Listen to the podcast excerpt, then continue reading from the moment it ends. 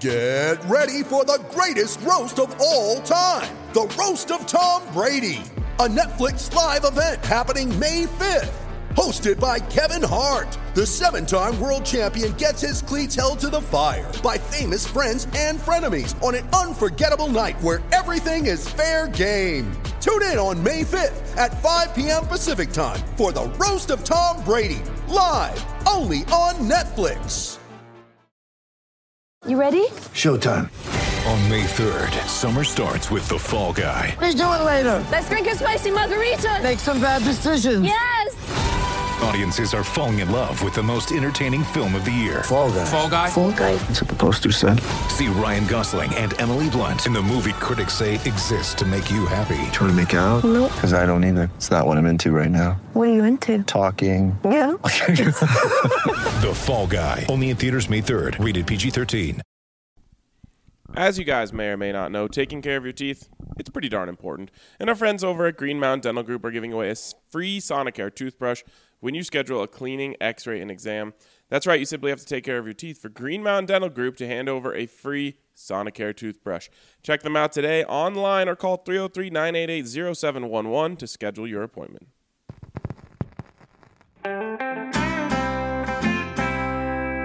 Broncos country is sitting in the south stands, drinking the Coors from Mile High. The best part of the hugging a perfect stranger as they become a friend, having a good time when the orange and blue WIN. Tuning in every day with the good folks down at DNVR.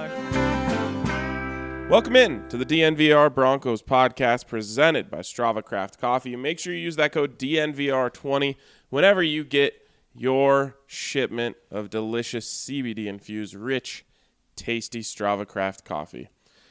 Good morning, gentlemen. How are ye today? Fantastic. Super Bowl Friday. Is that a thing? Super Bowl Friday? Now it is. All right, I'll uh, uh, uh, Super Bowl Friday on the podcast. It has a, it doesn't quite have the same ring to. it. Are we allowed to say that?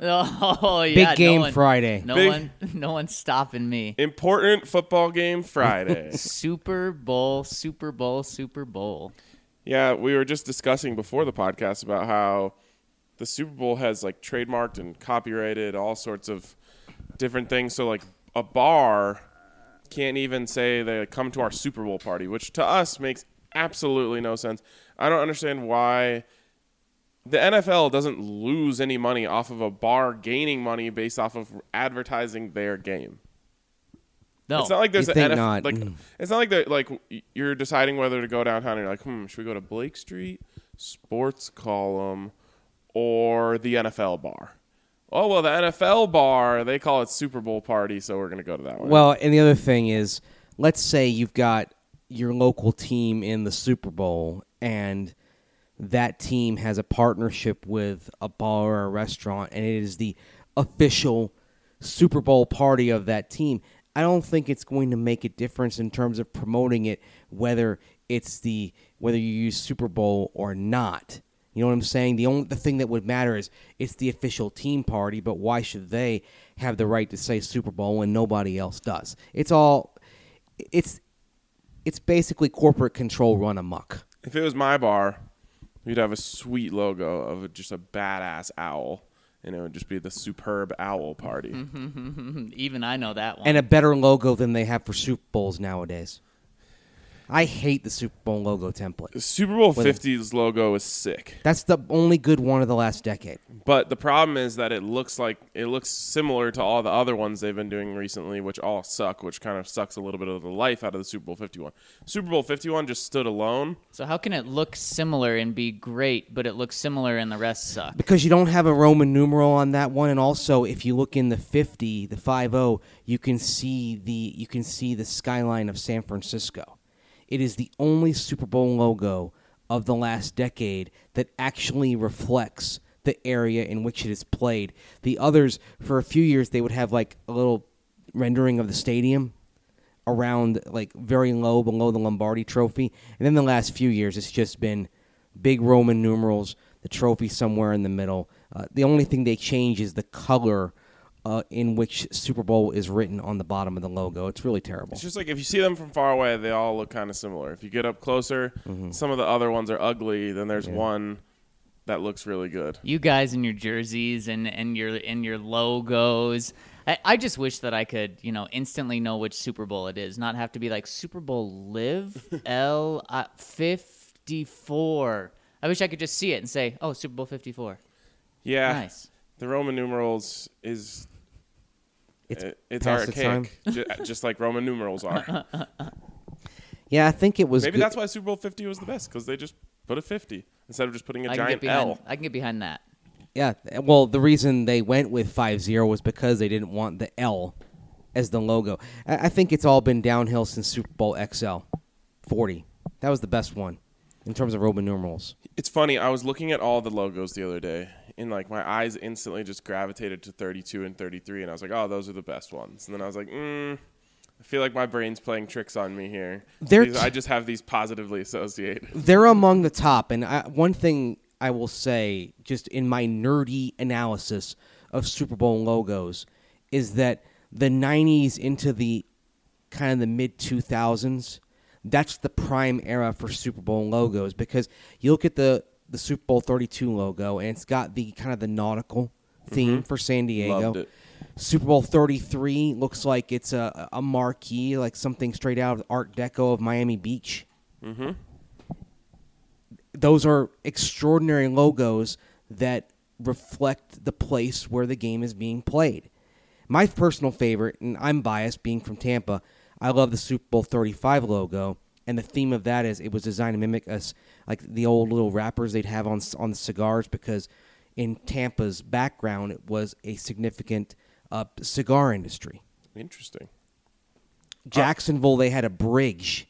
Uh, the bridge that crossed the St. Johns River was used in the Super Bowl 39 logo. Uh, in Super Bowl 38, when the Patriots beat the Panthers, it's got the little kind of the planet and the ring around it because of, eh, but also in a Western font to kind of meld Houston's rodeo culture with the fact that Houston is also the home of the Johnson Space Center and NASA. I'm All these things they put they put great thought into these. These logos nowadays, guys, they're lazy. Yeah, I, I'm of the belief that Eric Weedham, aka D line coach, should just design everything in the world. Mm-hmm. Oh my gosh! After that shirt, the the new DNVR shirt. Yep, make for sure the you- Nuggets. Yeah. Oh, Well, right now it's only going to be so. Last night it was available to people who came to the watch party at Stoney's Uptown. Great time. Shout out Breck. Um, today it will be available only to subscribers, and then whatever's left over will be left for the freeloaders. it's a beautiful shirt. Oh, it's it's so cool. It's so cool seeing all of the the different elements that he took from from so many different logos. what do you think together. Eric could do with the Bronco logo history? On Something something, really like cool. that. I, I That would agree. be blocked. He's amazing. yeah, and then the Broncos Yeah. would come to our office with AK-47s. um, Because they'd be mad they didn't think of it first. Yeah, probably. Um, but it does take a hell of a lot of talent to merge logos from you know four different decades into one logo that looks really cool. Okay, so as we talk about the Super Bowl here, I think let's get into a little bit of a DNVR Broncos Super Bowl preview uh, in only the way that we know how. Zach, do it. Ready for some prop bets? Let's do it. Prop bet city. Let's these, go. These are real prop bets. I turned to the experts in Vegas, so I'm not setting these lines. I'm not setting these prop bets, and it may seem like I'm setting them with how absurd they are. So I didn't even look for crazy ones. We're just going to start off. What will be the age of the MVP of the Puppy Bowl? Over, this is the first one I saw, and I started cracking up before and wouldn't tell the guys why. Over under 17 and a half weeks. Uh, I'm gonna go under. Under, okay. Do I get any juice on that? Uh, nope, you get no. Oh, yeah, you, no, actually, you don't. Minus 170. Oh. Overs plus 130. Wow. Oh, I took the favorite.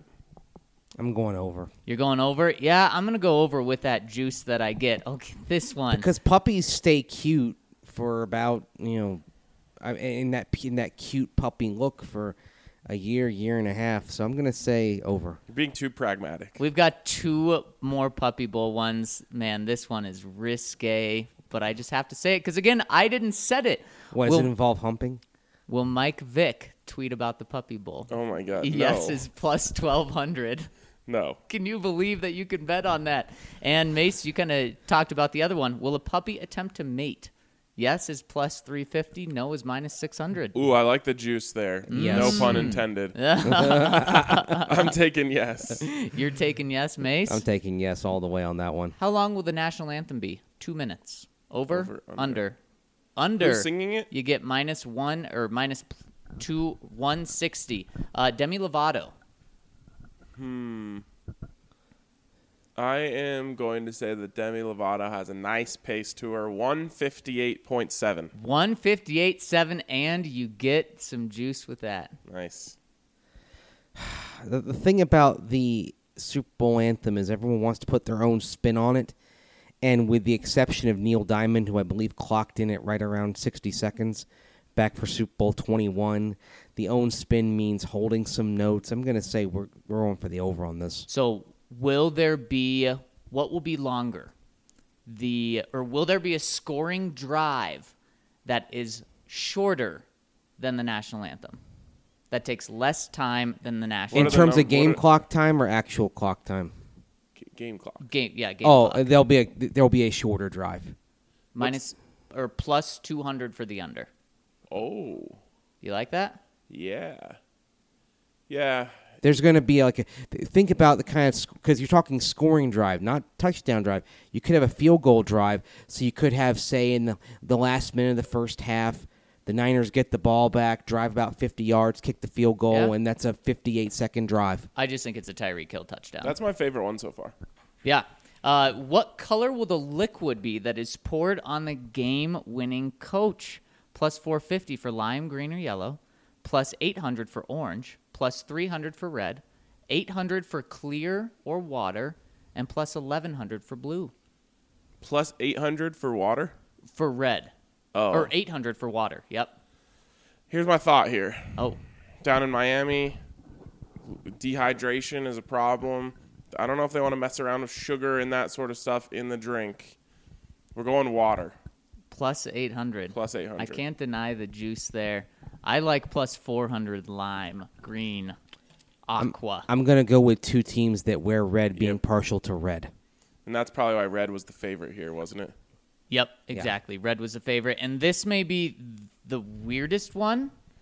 Will Andy Reid eat a cheeseburger before the end of the Super Bowl broadcast? And it has to be shown on TV. Winner? if, if if you say yes, plus 1200. That's it? no, minus 750. You're getting 12 to 1. 12 to 1. If he eats a cheese, what I'm confused Didn't he with. say? I think he had a quote about this, Oh, which is where this he? came from. Where he said something like, "If we like, what will you do if you win the Super Bowl?" He's like, "I'll win a juice. I'll eat a juicy cheeseburger or something along those lines." still eat, unless someone like has it cooked already and brings it to him at midfield before he shakes Kyle Every Shanahan's single hand. burger restaurant in the world heard that quote and thought, thought this is an incredible advertising opportunity. So Carl's Jr. and McDonald's and Burger King, all these places are now probably bidding. And Burger King is actually a Miami based company. Oh, So I'm going to I'm going to bet that Did you find the quote? Were, were you able to? I'll look it up. I know he I'm reading this said he dodged a question on his perfect cheeseburger. Oh, I did see that. Yep. I think it was actually Lindsay Jones who asked that question. how, how does that? How do you ask that question? She was like, it was Andy, like, she, you're a little big. You're gonna eat a cheeseburger. she was like you win?" two part question. One, like, how do you connect so well with your offensive line? Blah blah. blah. Two, every offensive lineman I talked to said like you love cheeseburgers. So what mm. was your what would be your ideal oh, cheeseburger? wow. Well, I mean, it's the you get to the silly part of the week. You start asking anything. I mean, yes, yesterday there were a lot of players interviewing players at the uh, media availabilities. It was the media exhausted its supply of questions. Okay, so uh, I think I'm on to something here. Da-da-da. Oh, maybe not. Okay, Reid was asked what he did to celebrate the Chiefs' birth in the Super Bowl, and he said, "quote I had a cheeseburger and went to bed."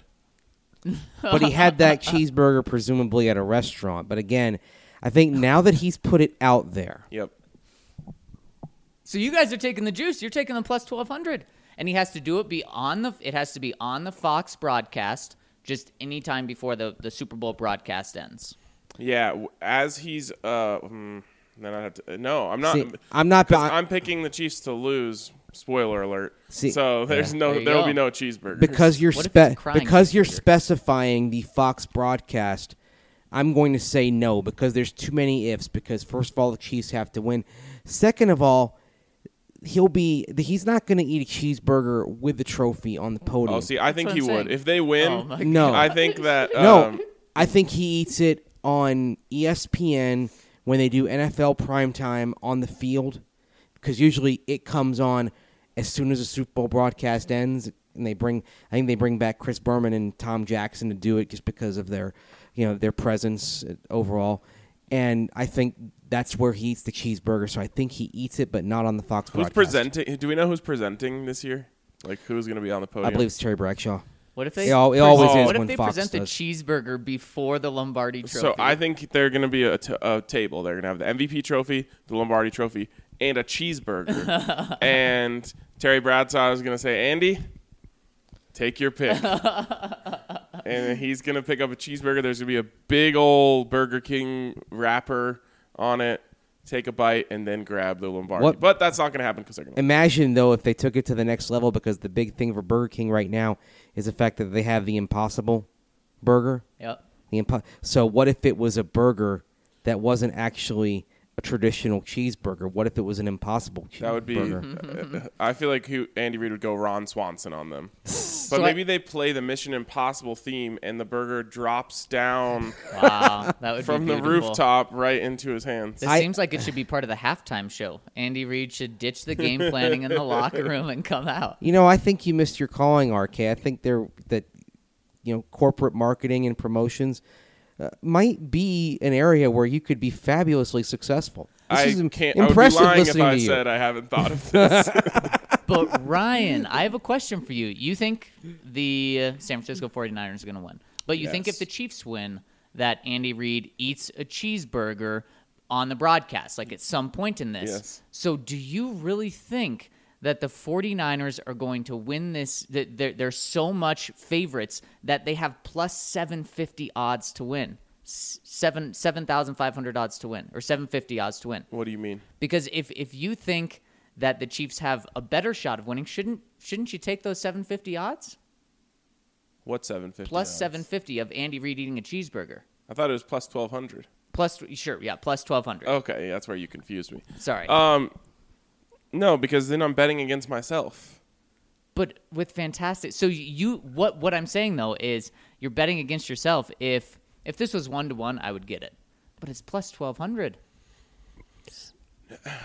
It does. You can't. Then you start taking all these different things, and now you don't even know what you're rooting. It's like having 12 fantasy teams, and you're you don't know which players to root for. You don't like you don't like hedging and and doing all No, that. no. You're going all in. Yep. What would Kyle Shanahan be eating after this? What would the prop bet be for him? I've only seen him eat one thing ever, and it was steak and shake. That would be a hamburger. I Yep. think he. I think in honor of his his father, who not far from here has a, an exquisite uh, steak and seafood restaurant, and being down South Florida, I think he has stone crab. On the podium, Because- huh? Yeah, They're gonna they- bring him up a hammer to break open the stone crabs. Well, when they when stone crabs No, are he in uses season, they have Lombardi. them over at Shanahan's. They get them. They get them flown in. They're amazing. I don't Actually- know what a stone crab is. it's a crab with a shell that you literally have to use a hammer So to it's open the- up. And they serve the opposite. claw. They serve the claws. Basically, like you get the meat out of the claw. The claw itself weighs like a pound. Oh, It's- so they're it they're is so, heavy. big. The the, Yeah. the crabs are so big. That's why they're so thick. No, uh, it's not even that they're that big. They're just very durable. Wow. So it's They're the, the opposite. tanks of it's crabs. it's opposite of soft shell crab. Yes, which Yes. is way better than stone crab. I don't know. I think the meat in the stone crab is a lot better. But it, look, I'm also I, I used to live in Florida, and I've been to the Joe's Stone Crab down in Miami, so I'm gonna vouch for that. Yeah, I'm And not it- really crabby when it comes to my crab. I'll take it Oh all. gosh, I'm You- going to uh, Baltimore here in a few weeks. Just essentially just to eat a soft shell crab sandwich. crab.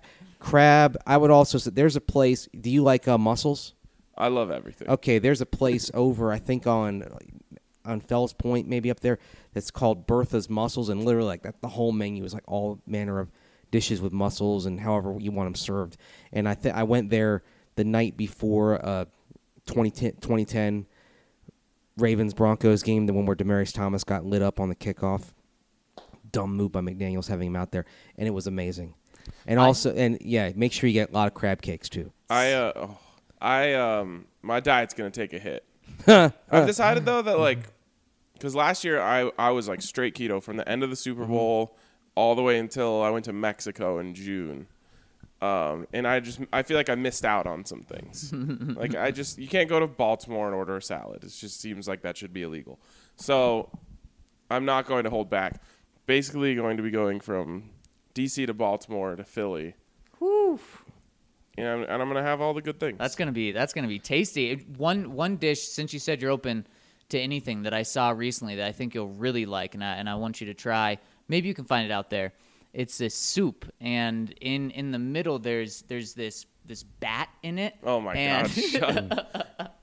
I don't even really like soup to start with. is gazpacho soup. I don't know. I don't like it though. Do you like gazpacho, Mace? Yeah, I love it. I love gazpacho. I'm calling it a soup. I Cold- think it's cold technically soup? it's a soup. Yeah. What else could it be? That's the thing. It's Yeah. gazpacho. It's it's almost like chili, except I'm willing to classify it as soup. I think it think should really yeah. be called chili based on its temperature. It's the OG chili. because like chili is anything but chili. I bel well, Lisa Simpson called it a tomato soup served iced cold. So I, I I'm really gonna don't stick like with what Lisa said. By the way, it's funny we're having this discussion about Andy Reid and the cheeseburgers. One of the, there's a story that I was thinking about a couple of days ago, in that it was he was asked I think by the Dallas Morning News about his favorite memories of uh, going against the Cowboys, and it had nothing to do with football, even though he coached in the NFC East. It was that when he was an assistant with the Packers, he wanted to find out who the guy was that made the chili dogs at Texas Stadium because they put extra cheese and onions on them.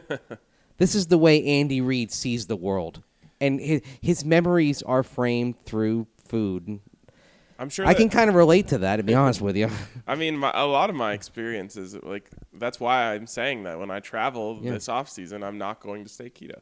Um, and you're not going to eat anything you could get here, right? Right. That's my first rule of traveling of road food. Nothing I can get back in Denver. at least, well, I can't say that true to that. I'll say at least once a meal, you ha- once a day, you have to get something you couldn't get in Denver. Okay. I like that. I like Um, that. Because like you start getting crazy if you try to eat something new every for every meal. Well, I'm talking about restaurant. I'm sorry. Like you can't like. Oh, I'm not going. Like I am not going to Chipotle. Chipotle. And when In and Out establishes its beachhead down by Park Meadows, I won't go to In and Out when I'm in California anymore because I'll be able to get it here.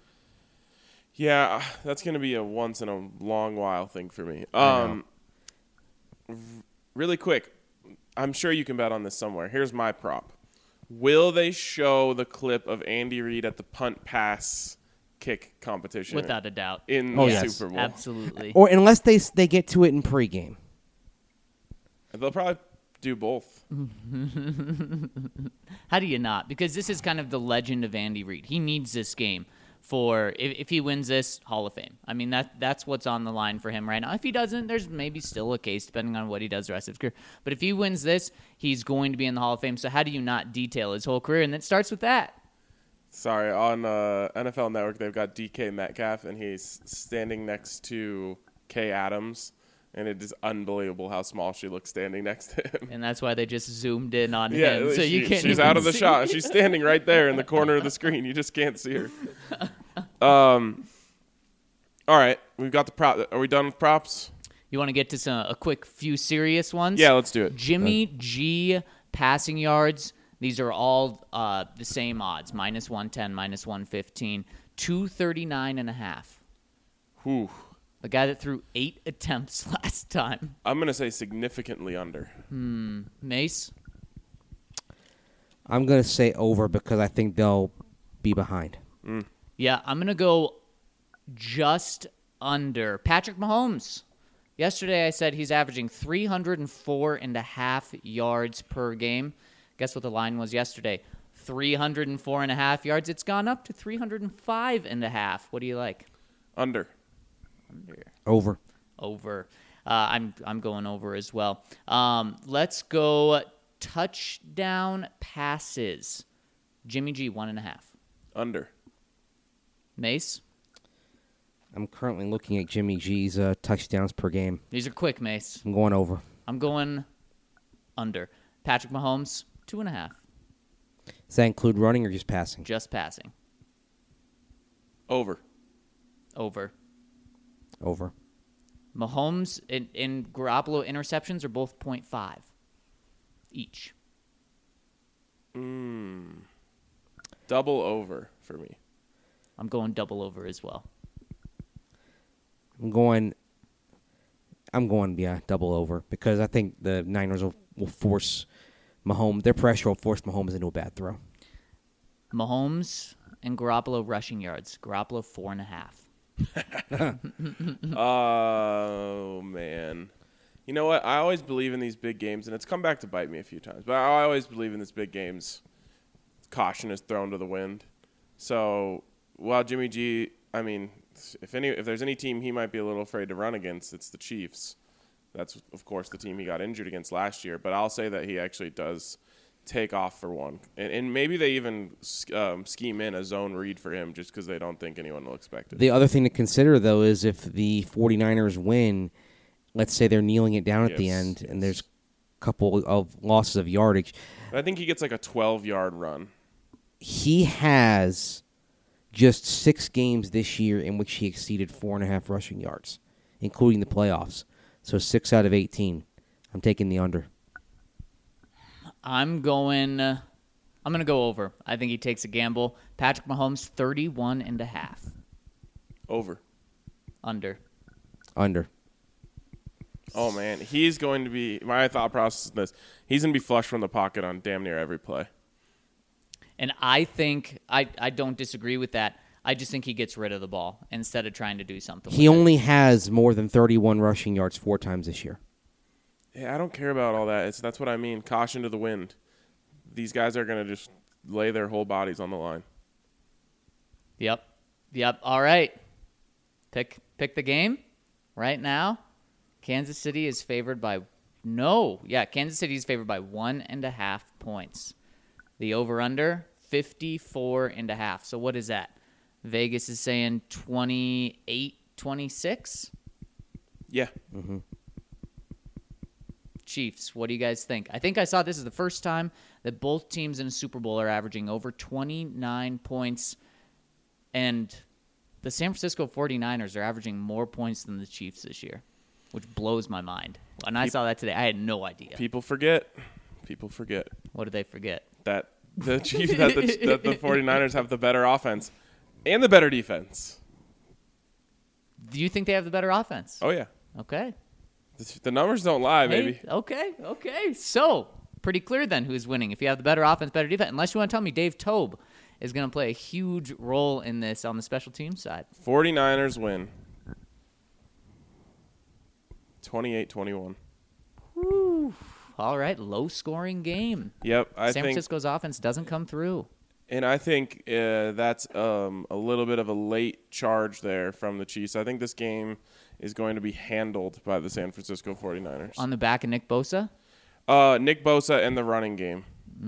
Um, I've been the one thing that, that the Chiefs have not done a good job stopping this year is the type of running that the 49ers do. And Mina Kimes actually went into this this morning on ESPN, just kind of talking about the the way that the Chiefs or the way that the 49ers run the ball. I think they're going to give them a ton of issues running the ball. I think they're going to possess the heck out of the rock. I think Jimmy G is going to be asked to do minimal things, although I do think he throws an interception because he doesn't see linebackers. And I think that um, we're gonna we're gonna be sitting there watching the game, and everyone's gonna be saying the whole time, "Just wait till the Chiefs get hot. Just wait till the Chiefs get hot. Just wait till the Chiefs get hot." And they never quite get a chance to get that hot. They're gonna keep saying it. So what do you what are you thinking? This this game is like seven points for the Chiefs entering the fourth quarter. The score? What do you mean? Oh, how many points do you think the Chiefs have entering the fourth? yeah, yeah. They're gonna be low scoring entering the fourth quarter.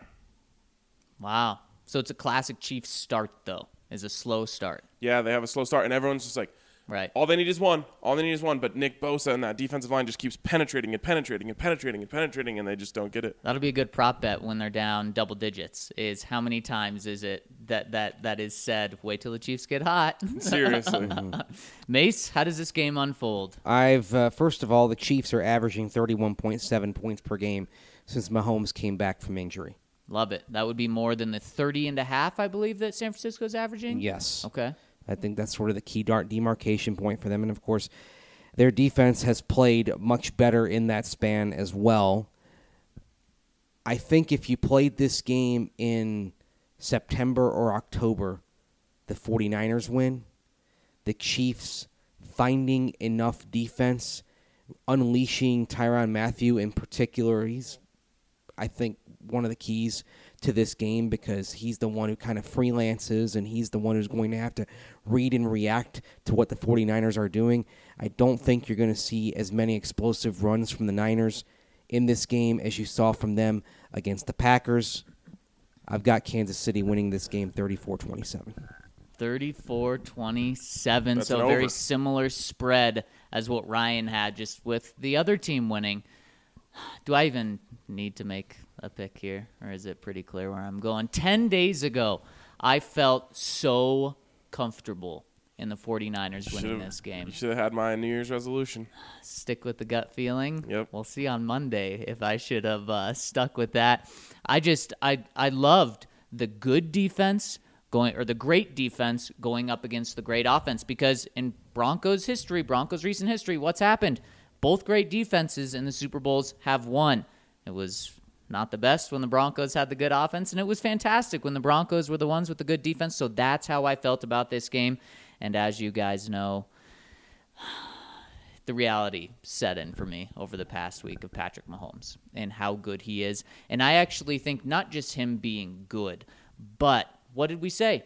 They've got to sack Patrick Mahomes. Pressure's great, but they have to take Patrick Mahomes down. This front four can get after anyone. They're going to get after Patrick Mahomes. They can sack most quarterbacks, but Patrick Mahomes, if this was Tom Brady, if this was Peyton Manning, I'd probably be taking uh, the San Francisco 49ers. Not saying that Patrick Mahomes is better than Tom Brady or Peyton Manning, but he has the tools to counteract this front four better than those guys. With him doing the stupid things of running backwards, turning his back to, to downfield like he does, it seems so stupid, but it works for him. And that's how he's going to deal with the pressure.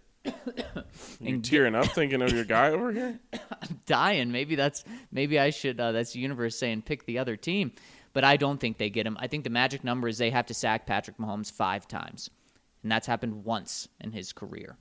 And Patrick Mahomes won that game against the, the your Arizona Cardinals, so not as good of a team. But I think if they get to him five times, they win. I don't think they take him down five times. I think he's running around like a madman all game. But where I feel the most comfortable about this is Derrick Henry couldn't be stopped.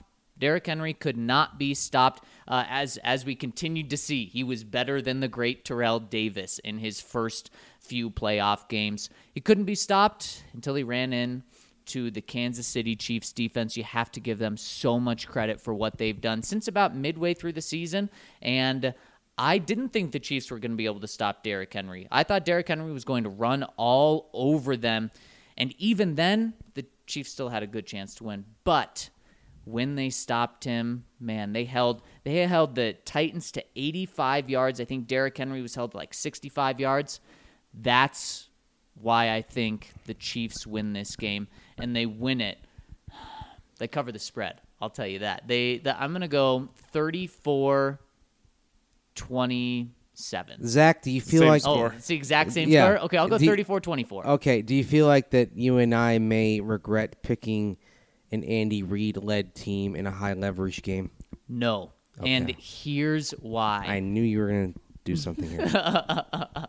Andy want- Reid, I've I've I've thought, and uh, a couple years ago, I had a much stronger take about this that Andy Reid was overrated because everyone said he's you know one of the greatest coach, and he never got it done.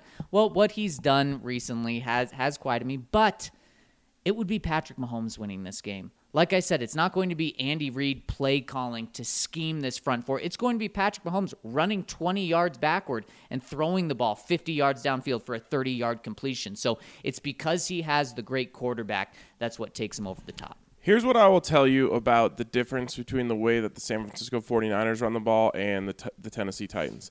The Titans aren't trying to trick you. They're just saying, like, here we come. Try and stop us. Mm-hmm. And against a lot of teams, that worked very well. Against the Chiefs, they did a fantastic job of building their entire game plan around being able to just stop those runs that are coming right at your mouth. The 49ers are all about scheme runs. That is why Raheem Mostert can be a star in this uh, this offense. Last week they averaged seven yards a carry, or last game they averaged seven yards a carry.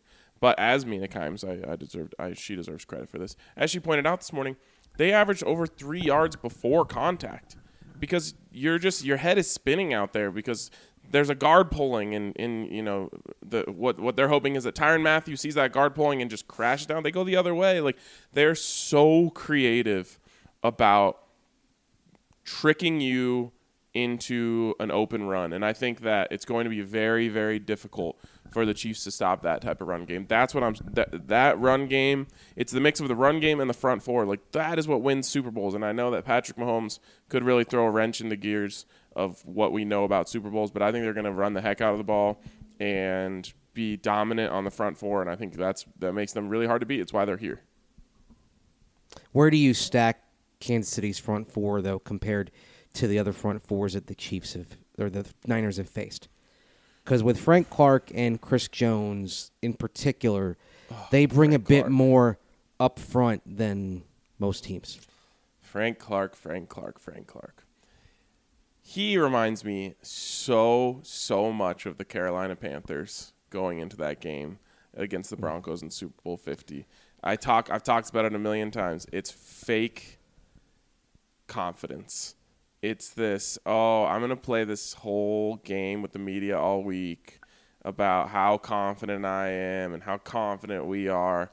And personally, I just see right through that. I think he's going to have a terrible game. I think that he's going to get punched in the mouth repeatedly in this game. But to your point, There's a thin line though between fake confidence and real confidence because if the Seahawks had melted down, they were an, a relatively inexperienced team going to Super Bowl 48, and they had confidence. It turned out it was genuine. We don't know if it's genuine or fake until I- we get to the game. I really believe in my ability to diagnose what kind of confidence it is. But wouldn't you have, if you're Frank Clark, wouldn't you have the ultimate confidence? No, you, but have, he's you have Patrick over Mahomes. He's over projecting it.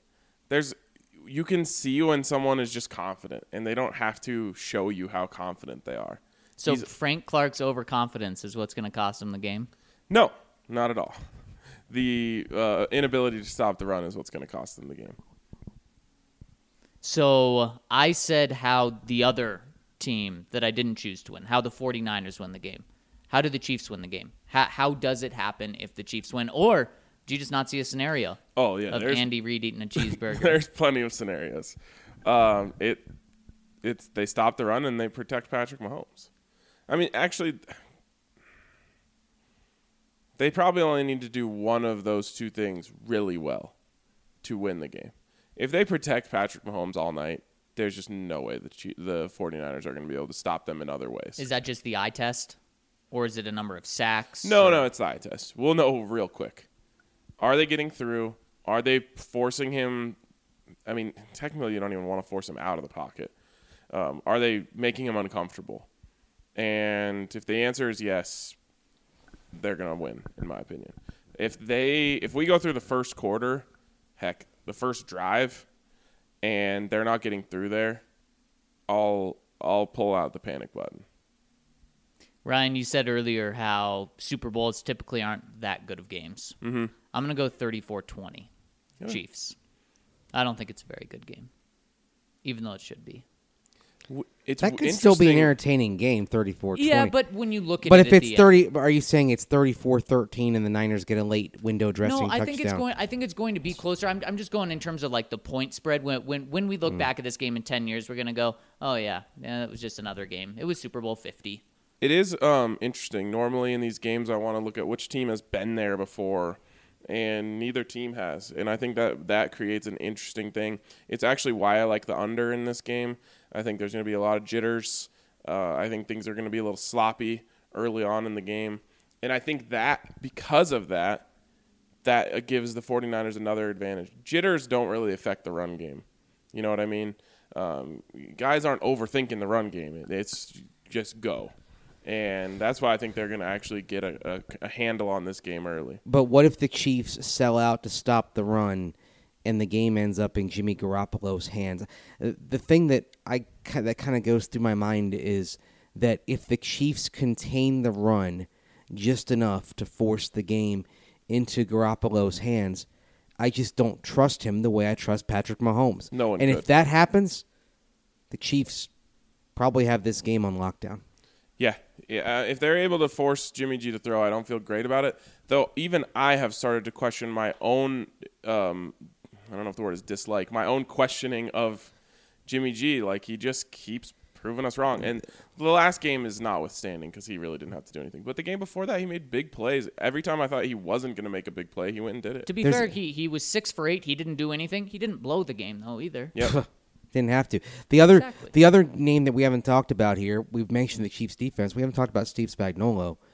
And the last time he was on this big stage, yep. Giants Patriots. yes, one delivered a masterclass in containing what was at that point perhaps the best offense for a single season in NFL history. It's funny 'cause that they- 07 Patriots offense. They hired Spags because they thought the hurdle that they had to clear was the Patriots. Right. Yep, didn't even have to have to go through them. You know what, Mace? After thinking about that again, said this isn't going to be a close game. I'm gonna go 34-17. Just, Whoa. just keep knocking the. the You've Chiefs gone from or- 27 to 17 Yeah. for the Niners No, in let's the not course forget, of we- 10 we- minutes. he's gone from the Niners are going to win, from the Niners are going to lose by 17. So by game day, it's probably going to be, uh, I'm guessing, maybe- 34-0. Yeah, 34-0. All right. Well, the Well, Super Bowl hasn't had a shutout, right? I, I have not been this excited for a Super Bowl in a long time because I I, I guess uh, the Eagles Super Bowl I was really excited about. Other than that, it goes back to the Broncos. Like I'm so. I, so I guess I'm always excited for the Super Bowl. Is what we're saying. I don't know. I'm so jazzed for this game. I think it was that nobody was excited for last year's game Yeah. outside of the Rams and Patriots fan bases. And I think the nation was sick of the Patriots at that. And the Rams, having just moved back to Los Angeles, it's not a team that has a very wide fan base at this point. St. Louis hates and the and the fans they gained there over 20 years. They hate they hate the Rams now. And other people have people have other loyalties at this point. and that's what kind of made that game last year I think so milk toast in terms of the lead up to it. One thing that I can from being down there for Super Bowl week last year, there weren't a lot of fans that showed up for most of the week because the Rams just didn't. They're a it's cross country, b they don't have they haven't yet built that diehard loyalty out there in Los Angeles since they come back, and who knows if they ever will. Quite frankly, and the Patriots they've been to the Super Bowl so many times that their fans were kind of ho hum about it. So there wasn't that kind of buzz, and it's been much different this year. And also, I think the fact you have two teams that are explosive, it's you have you have some fun young players in this game.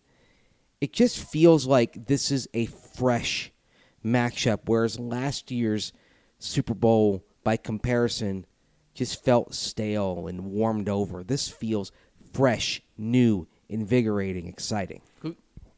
Go ahead. Who's the Super Bowl MVP? It's got to be San Francisco 49er for you. It's Got to be a Kansas City Chief I mean, for you. For you guys, it has to be obvious. uh, I'm going to take Nick Bosa. How? What's his stat line? Or what's the most Uh, important stat? Three sacks. So he goes over Von Miller's two and a half. Yeah. That'll get the job done. Three sacks, maybe even a strip sack in there. That'll do it. I think there will be a case for Tyreek Hill, Make the case. Just but what will happen is that Mahomes will do It enough to even justify matter. being the MVP because those who vote on the award and the league, people in the league are going to say, yeah, if we can avoid this, we really do not want Yeah, to right. give the Super Bowl MVP award to Tyreek Hill, and so it'll, it'll be Mahomes. It'll Yeah, be. it's, it's it's to me it's going to be obvious. It's not just going to be giving it to the young quarterback. It's going to be giving it to the guy that has four touchdowns and one interception in the game. If the Chiefs win, I honestly don't care what Mahomes' stat line is. They will give it to him. I'm so convinced of that. Like, I mean, Tom Brady's won Super Bowl MVPs going like 12 of 22 for 187 yards and two touchdowns.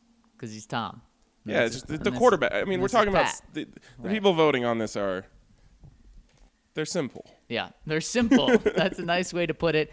And uh, let me just say this go San Francisco 49ers. I hope I'm so wrong, but that's not the way I see it. So I'm going to tell you guys the way I see it, but I'm going to be cheering. I'm going to be cheering for, for the, the, Bron- the San Francisco Broncos out there. Well, and Kyle Shanahan. In what may have been a Freudian prediction last night, Shaquille O'Neal on the NBA TNT halftime show was asked, "Who you got in the Super Bowl?" And he said, "Denver." so maybe he was thinking about the Denver 49ers. Was it a total accident? yeah, they were like, "Denver's not in the Super Bowl," and then he's like, "Oh, oh, I thought you said this game." He's like talking about Br- Right, Nuggets, right. Jazz. I'll forgive Shaq because he's had a lot of other things on his mind this week, so Oh, I I, loved I, it. kind of understandable. Yeah, it's gonna do like a thousand likes on Twitter, so I loved Oh it. Oh my gosh. Um, all right, before we move on, shout out to Breck Brew. So check this out, guys. Last night, I don't know if you saw our social media, but at the Breck Brew release of Mile High City Copper Lager, they had this sweet little mini Pop-A-Shot game. Have you ever seen those? Where Oh, you yeah. just fl- Yeah. they Yes. used to be very unscientific. I remember when I was uh, as a kid, I had one that was literally a little wooden ball with a little wooden hoop and a little metal ring as the rim, and you just and it was the ball was attached to a string Yep. and you tried to get it in. Did it have a spoon? Basically, Yeah, I, yeah. I, I had one that had a plastic spoon, and you flicked the plastic spoon Mine was metal. It made it a was- little bring yeah. every time you and shot. flicked it up. I, I loved it. So they had they had those last night, but these things have like the Mile High City design on the court. The the hoop mm. moves Oh my electronically and Whoa. keeps your score for you. Wow. And here's the kicker, boys. They gave us one. So now we have one of those for the office, which Most popular thing in the office. we are for sure going to have tournaments. They need to sell these. They're incredible. If you go look at our Twitter from last night, you'll see pictures of it. Like the, the it looks like a real court. The design on there, it's pretty cool. I, I got to find a way to buy one of these. And I, honestly, my daughter, because she loves little games like that, she would love it. Like I may, I may try to to buy one for her birthday or something like that. That's Shout out to Henry Chisholm who That's had amazing. the uh, the DNVR record last night. He put up a 52 piece, which is really impressive. Damn, really impressive. Like I think my best score was like 36 Seems in how long? a minute. Wow. Yeah, he was getting buckets. The last 15 seconds are worth three. So Okay. twos and threes. But yeah, it's it's fun, very fun. Um, so yeah, shout out to Breck Brew, and make sure you check out the Mile High City Copper Lager.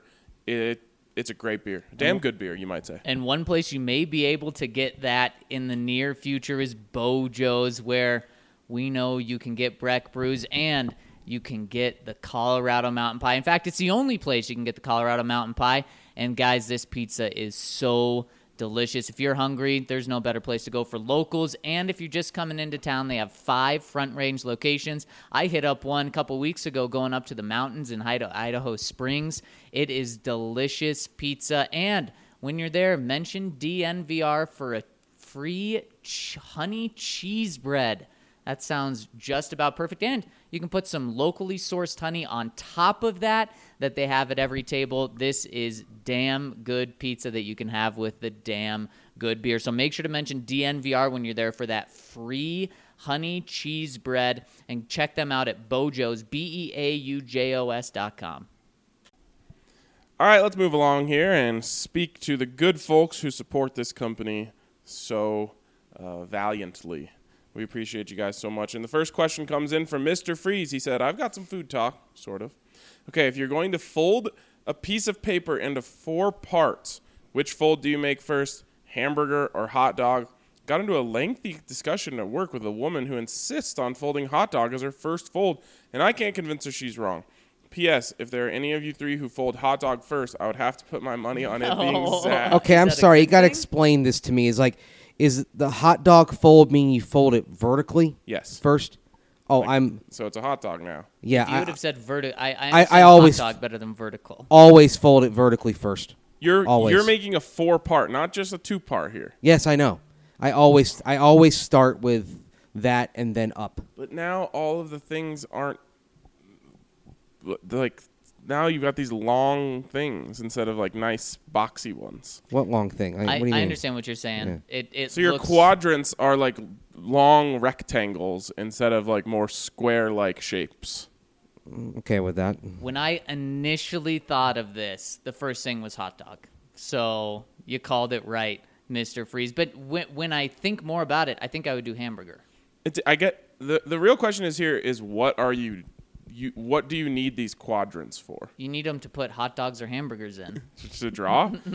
I think you need the the more uh, evenly shaped uh, sides here. So I would for sure go hamburger, uh, unless like you know you need to. But we're fold it talking to about fit like an- inside something. We're talking about an eight and a half by a eleven and a half inch sheet of paper, right? Yes, Doesn't it all come out the same in the it end? It does come out the same, but they're turned on their side, which gives you more space. The Big Tabowski says, I totally don't understand this I'm, question. I'm kind of with the. Again, y'all you end up in the same spot. Right? well, uh, yeah, if you turn it to the side, maybe. But the the thing is, like, if you fold hot dog first, you're getting tall, tall columns. If you fold it hamburger first, you're getting wide columns. And then we live in a left to right world. So you need that left to right space. sure. I'm gonna. we're- We're gonna need to do this at some point. All I'm- right. My mind is kind of blown. My here. mind's just stuck on hot dogs right now. Mm, yummy. Yeah. From Swedish Bronco, people have to be more pragmatic. Just due to the reasonable projection of Mahomes' world domination doesn't mean you have to love it. We will get the bowls. Chiefs will get the AFC West. That's how you have to look at it. That's what I've been saying too. You, and I'm sorry that you guys don't like it. Yeah, whatever. Swedish Bronco. Also, Mahomes unrelated. Your feed doesn't seem to contain podcasts older than about a year. Is there a glorious database somewhere where you have to where you have them? I'd love to catch up on a few older podcasts about a year ago. I was catching up on the preseason uh, oh, about a year ago. I was catching up on the preseason quarterback battle of Paxton and Siemian. But about halfway into camp, I updated my phone and lost the RSS feed. I was using, uh, and all older pods disappeared. I listened to podcasts about eight to nine hours a day on 1.6 speed, so I've got a few hours to kill. And old archives is just a fantastic source of info. Hope you can help. Hashtag Team Zach. What do we I'm ha- sound like at 1.6 speed? I mean, probably that's not quite chipmunks level, but Oh, we've listened to ourselves chicks, chipmunks level though. Yep, it's way funnier at half speed. Oh yeah. then you all sound drunk. Yes, Exactly. It's, it's incredible. Um, here's the thing. Drink. Drink. Uh, iTunes, and, and this is a this is like a first podcast problem. iTunes only lets you have the most recent 300 podcasts. Oh podcasts, my gosh. and we do about 300 podcasts a year. So um, we lose anything behind that, but it's all stored on the website. So you can just go into the DNVR Broncos podcast webpage and scroll back. I mean, it goes on forever. So you can uh, really get deep into it. I'm hashtag Team Swedish Meatball. Okay. or Swedish Bronco. I was gonna say. meatball. I was thinking of IKEA. Next one coming in from Ooh Benny Lava. Hey y'all, couple things here. One, With the whole Mahomes debate, I think one of the more important aspects is the eye test. You can point to projections and stats and justifiably call Mahomes a future Hall of Famer, which I think he will be. Not saying that you said that, Zach. No, he will be. But you can tell by opening your eyes and watching the kid. He is truly something special and, we and will be a dominating force in the AFC West. So, yes, I agree with Zach in the great debate. That doesn't make me a Chiefs fan, nor Zach a Chiefs fan. That take is absurd. You know what? Thank I don't you again, think I don't think RK and I are saying that Mahomes isn't going to be special. Yeah, that's the that's the problem That's in the these thing, debates yeah. that we always have. They the actual uh, crux of the debate always gets lost. I, I do got to say, I love the debate, though. It was entertaining to the bitter end, and I like how invested and passionate you all were. There was definitely a little pepper in everyone's voice after that. And I got to agree with Ubeni Lava. Ryan, I totally disagree with you. I went back and listened after you said it wasn't as good as you thought. I loved it. I loved the debate. I it just felt like we were going in circles. I loved Well, it. Well, the thing about it is, all of us are pretty. We're passionate, but we're also pretty confident in what we feel we know about this game, and so there's not a lot of budging. Yeah. The three of us can both be intractable. Old school people, remember like uh, Siskel and Ebert, they would review movies and they would get in these heated debates. And I remember watching that when I was a kid, and I, I sense you know elements of that when we d- all debate something yeah. and each of us wants to convince the others of the error of their ways mm-hmm, mm-hmm. but we're also dug in and we've spent a lot of time coming to our conclusions that it's like moving a boulder Yep. And the funny thing is, we're more malleable than the average person in 2020. I'd say This is so. true. Two, one of the movies that made me cry was Homeward Bound. Oh, yeah. Oh my God, when Shadow falls into that muddy pit and can't make it back up, gets me every time. Especially when he tells Chance to go on without him and he's just too old. On a related topic, my condolences to you and your family, Mace. It's never easy losing a beloved pet. They make us into the best versions of ourselves and are proof that our pure, unequivocal love exists. thank you very much i appreciate that. Actually kind of the hardest thing about this week has been when i've left the house and come down here to record this with you guys and do other stuff and my dog does not want me to leave my surviving dog rupert because he's alone for the first time because he's always had george around. So it's as soon as we're done with this i'll, I'll go back home and uh, give him some love because yeah, I would tell a similar story, but I will cry if I do. So Three from Mr. B. Four, obligatory football question. What is your opinion of Josh Jones at 15? Same question with Tee Higgins. I get the argument that Higgins is too similar to Sutton, but is that really such a drawback? I think he's a stud, and we can find another speedy slot type in the third round. Love y'all. i think they're both reaches That's Josh Jones, especially. I- I've I've got him going. I think uh, twenty seventh in my mock. I think if if Josh Jones is your guy, try trade, back in. down. Yep. That's or how I trade, feel about or trade back in. you have the more uh, realistic view. Just trade down. I'm I'm more of the trade back in. I, I don't mind loading up on day two picks though. So I would take it if Josh Jones is your guy. I wouldn't mind uh, trading down five to eight picks and then saying, okay, let's get another second. Let's keep loading up. This team has a lot of holes to fill. Can you imagine what our day three of the draft will look like when the Broncos draft seven players in the second and third rounds? Oh, what'll happen on if if they do that? What what day three will look like is they're going to be consolidating. They'll be taking three seventh round picks and moving up for like a sixth. They're going to be doing a lot of that. Please, someone, someone sent us on Twitter their uh, their mock draft, and not only did they have the Broncos have 12 picks like they're s- supposed to have, but they traded their first round, the Broncos' first round pick, for like three or four mid round picks. There were seriously 15 picks in there. Save me. Here's the thing, though. That's actually not good because 15 rookies are not making this team. So Oh, yeah. why why would you lose all that value? And so I think you can't have 12 picks because then you're picking guys that just won't make the Right, team. exactly. I would say no more than nine. That's the most I think. I think they end up with ten, And so two don't make the team. or I think they trade. They make day two, day three trades, and they end up with ten picks. Or just no undrafted guys have a shot after that. Right. Like, don't even answer the phone if the Broncos call. Uh, the next one here is from Oklahoma Bronco 58.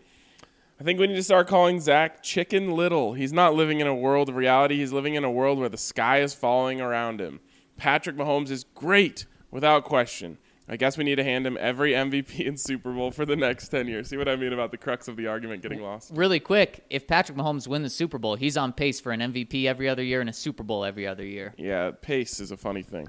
Uh, let's take a look at Andy Reid's coaching history in Philly. They went to four straight NFC championships and one Super Bowl and lost it. After that, they kept getting bounced in the divisional round or wild card for years until he was fired. Yes, the Chiefs will be good as long as Pat is there, but good grief, no quarterback, not Montana, Elway, Manning, Brady, or even Mahomes can overcome subpar talent around them, which inevitably always comes once the quarterback gets paid. Look at him at Texas Tech. He was great and padded the stats every week, but he couldn't even get above a seven and five record during his time there. Yes, I know it's college, but talent around the quarterback is equally as important as the QB himself. And to project the doomsday scenario is very naive. Dynasties don't automatically replace dynasties. In this case, the NFL will more than likely go a length of time without a true dynasty when the Patriots dynasty fades. Just as much as you're saying dynasties don't replace dynasties, so one's not going to happen. It, uh, who knows? A dynasty could absolutely replace it. So using that logic works both ways. Um, and who who was uh, Andy Reid's quarterback then? Donovan McNabb. Yeah, I'll take Patrick Mahomes ten times out of ten. There's another thing also. You talk about not overcoming subpar talent around them, maybe not to win the Super Bowl, but I think Peyton Manning, there were some years where the roster was pretty hollow, but from 02 onward, except for the year that he missed the entire season, he never missed the playoffs, and his team never failed to win at least 10 games. So Yeah, and I, I think also they overcame they overcame a heck of a lot. I absolutely hate looking at college and seeing how that's going to project for a guy. Oh, Uh, gosh. Texas Tech's defense was awful, and that had nothing to do with a salary cap or anything like that. But but one thing that this question brings, which is kind of a, a new thing, would you guys rather have a uh, great quarterback and not much talent around him, or a not very good quarterback and a lot of talent around him in the NFL right now? I'd rather have the great quarterback because the great quarterback can elevate the rest of it to be at least competitive. Ryan, What was the question? would you rather have a great quarterback and not that much talent around him, or not a very good quarterback and a lot of talent around him in the NFL right now? Uh, the quarterback, but Me it's, too. It's not that um separated. No, th- both uh, no, things it end up just- probably. it was both, just a yeah. question. Yeah, both roads end up usually in the same place, which is make the playoffs and don't go that far. And the playoffs are basically random outcomes anyway, statistically speaking. See that, and I think that is, and I don't don't want to try and uh, re-stoke this fire, but I think that is what um, is uh, irking me the most here. Is the best part about sports is that is that it's unpredictable. Yeah. and so w- when we act like the next decade is predictable, we lose the best part of sports. Well, you have to project though. That's You don't have that's to what- project decades at a time. well, not decade. Uh, I mean, the foreseeable future, and the foreseeable future has Patrick Mahomes here for the next ten years. And I'm what I'm saying is I'm leaning on the fact that a ton of crazy stuff is going to happen between now and then. Okay, I think the craziest thing is not crazy at all. Is Patrick Mahomes is going to be very good? I mean, we can say Yes, are, are the Chiefs the favorite to be the dominant team in the AFC West for the next decade? Yes. Yes. Does not mean that they will be a does and just because they have a Hall of Fame potential quarterback in their midst doesn't mean that you can't have a strong and robust challenge. Just you know, Pittsburgh has had Ben Roethlisberger since 04. He's going to the Hall of Fame, correct? Yeah. They've won a couple of Super Bowls. They've been to another, right? Yep. And Baltimore has been right there, step for step with them, Yeah. most of the time. Without a doubt. Now, answer me this: Ben Roethlisberger in his prime, or what we've seen from Patrick Mahomes the past two years, which probably isn't his prime. The better question is No, no, no, no. That that that's the question. Obviously, because Patrick he- he- Mahomes. No, no. Just- Well, Mace, do you agree? Obviously, Mahomes. Well, but then, then, then there you go. No, I mean, no, that, no, no, that that's No, not the actual Yes, yes, yes. question. it's not the whole thing, but that's not the whole picture. Well, oh, God, you here we just you just said that. The question is how big is the gap between what Ben Roethlisberger was and what the Ravens were working with, Joe Flacco, or Patrick Mahomes and Drew Lock? And that one we can't really answer yet. But We that have- will be the answer to this question in the end. and I think the Broncos, with what they're building, are capable of being that strong challenger. That takes if that takes some games, that takes some division titles, that even wins a Super Bowl. Yep. And I- again, I've never I never think the Broncos anything ma- about uh, playoff success with this. I think the Broncos make the playoffs at least four times this decade, maybe more. Yeah, and that does not disagree with my argument. I said the Broncos make the playoffs this year. Yep. Next Anyways. one coming in from Anyway, Pastor Pastor. Rhett. I'm gonna leave a long comment and I'm gonna own it, but he does give a bloof. So do we just give the the the bloof? We're projecting the Chiefs, not Mahomes. The whole Mahomes gate is off the rails, rhetorically speaking. The matter in question was not is Patrick Mahomes probably going to be the GOAT? Because obviously he's got a legit shot at that. The matter in question it was can we pencil in the Chiefs as AFC West champs for the next 10 years based solely off the specter of Mahomes. I believe the true argument is around how much a quarterback can carry a franchise with aid from coaching, ownership, defense, and weapons. There are several examples of great quarterbacks elevating teams, but I can't think of a year when a quarterback dragged his team to a Super Bowl and through the playoffs and won a Super Bowl without good or great pieces around them. Oddly enough, the closest thing we've seen to this phenomenon is Elway in the 80s or Aaron Rodgers in 2010, despite or winning a Lombardi despite Mike McCarthy's joke offense because Aaron Rodgers really is a good quarterback. In conclusion, Whoa, whoa, whoa, whoa! You didn't read that properly. Because, Because- because Aaron Rodgers is a really, really great quarterback. Thank Did I read you. it properly there, Mace? Because that's how he I said won't- it. I Yes, wasn't looking, but I was really glad to see that you moved the microphone away from your face. In conclusion, no, Mahomes alone will not make the Chiefs a ubiquitous juggernaut, but all Casey has to do to be is be good, and Mahomes will make them great. Denver must be great to win anything for the next 10 Again, years. Kansas City has the highest floor in the AFC West because of Patrick Mahomes. And realistically, the, if everything goes wrong for the Chiefs and Mahomes is their quarterback, what is the worst record they have? eight and eight. Yeah. Yep. That's their floor. The floor for everybody else is lower. So they're starting at a higher level. Doesn't mean you can't approach them, doesn't mean you can't knock them off, but they're And just starting at a that higher floor. And I'm not. s- I've never once said that Patrick Mahomes and the Chiefs will win every division title mm-hmm. In the next ten years. We know, we know. From Wait. DJs, Wait, no, no, no. I, I, I don't know if it was this comment, but when I was reading them, it, it sparked me of something. The uh, Chiefs, once they pay Patrick Mahomes, and let's say he doesn't take a discount, let's say he takes $40 million, they're not going to be Patrick Mahomes and a bunch of D League college players. They still have $160 million Well- to spend. So when people, wait, Mace, when people say that, you know, oh, well, Tyreek Hill's gone, Travis Kelce's gone, no, you're going to be able to keep a couple other superstars and still put a team But around them. So that's not uh, a fair part of the argument, which you guys haven't said. You But- have but- to but pick and Mace, choose. Mace, wait a second. But what people have said is, you know, what happens when he loses weapons? Well, the Chiefs have done a good job drafting. That's how they have Tyreek Hill. That's how they have Travis Kelce. So I'm not just going to say that they end up can't draft anymore, and you're going to be able to keep. If and yes, you're going to have to be able to pick and choose. But I saw last year that Patrick Mahomes was very close to a Super Bowl. How about that, Ryan? Well- not just one play away. Very close to a Super Bowl and was an MVP when he had a terrible defense. So I've already seen what happens when he doesn't have a fantastic supporting cast. One thing about his numbers in 2018 was that he had the, he put up ungodly numbers in part because of that terrible defense. He had to kind of keep scoring, keep pushing, keep pushing. They've had different tactics, especially as, as as the season wound into the last two months. As their defense improved, he didn't have to do quite as much. They could kind of they could build a lead and kind of protect it a little bit. One thing that Pastor Rhett mentioned, he talks about a QB carrying a franchise without aid from coaching slash ownership slash defense slash weapons. You're unless you are truly incompetent, you're going to have at least a couple of those in your favor. Like for example, let's just take Peyton Manning in Indianapolis.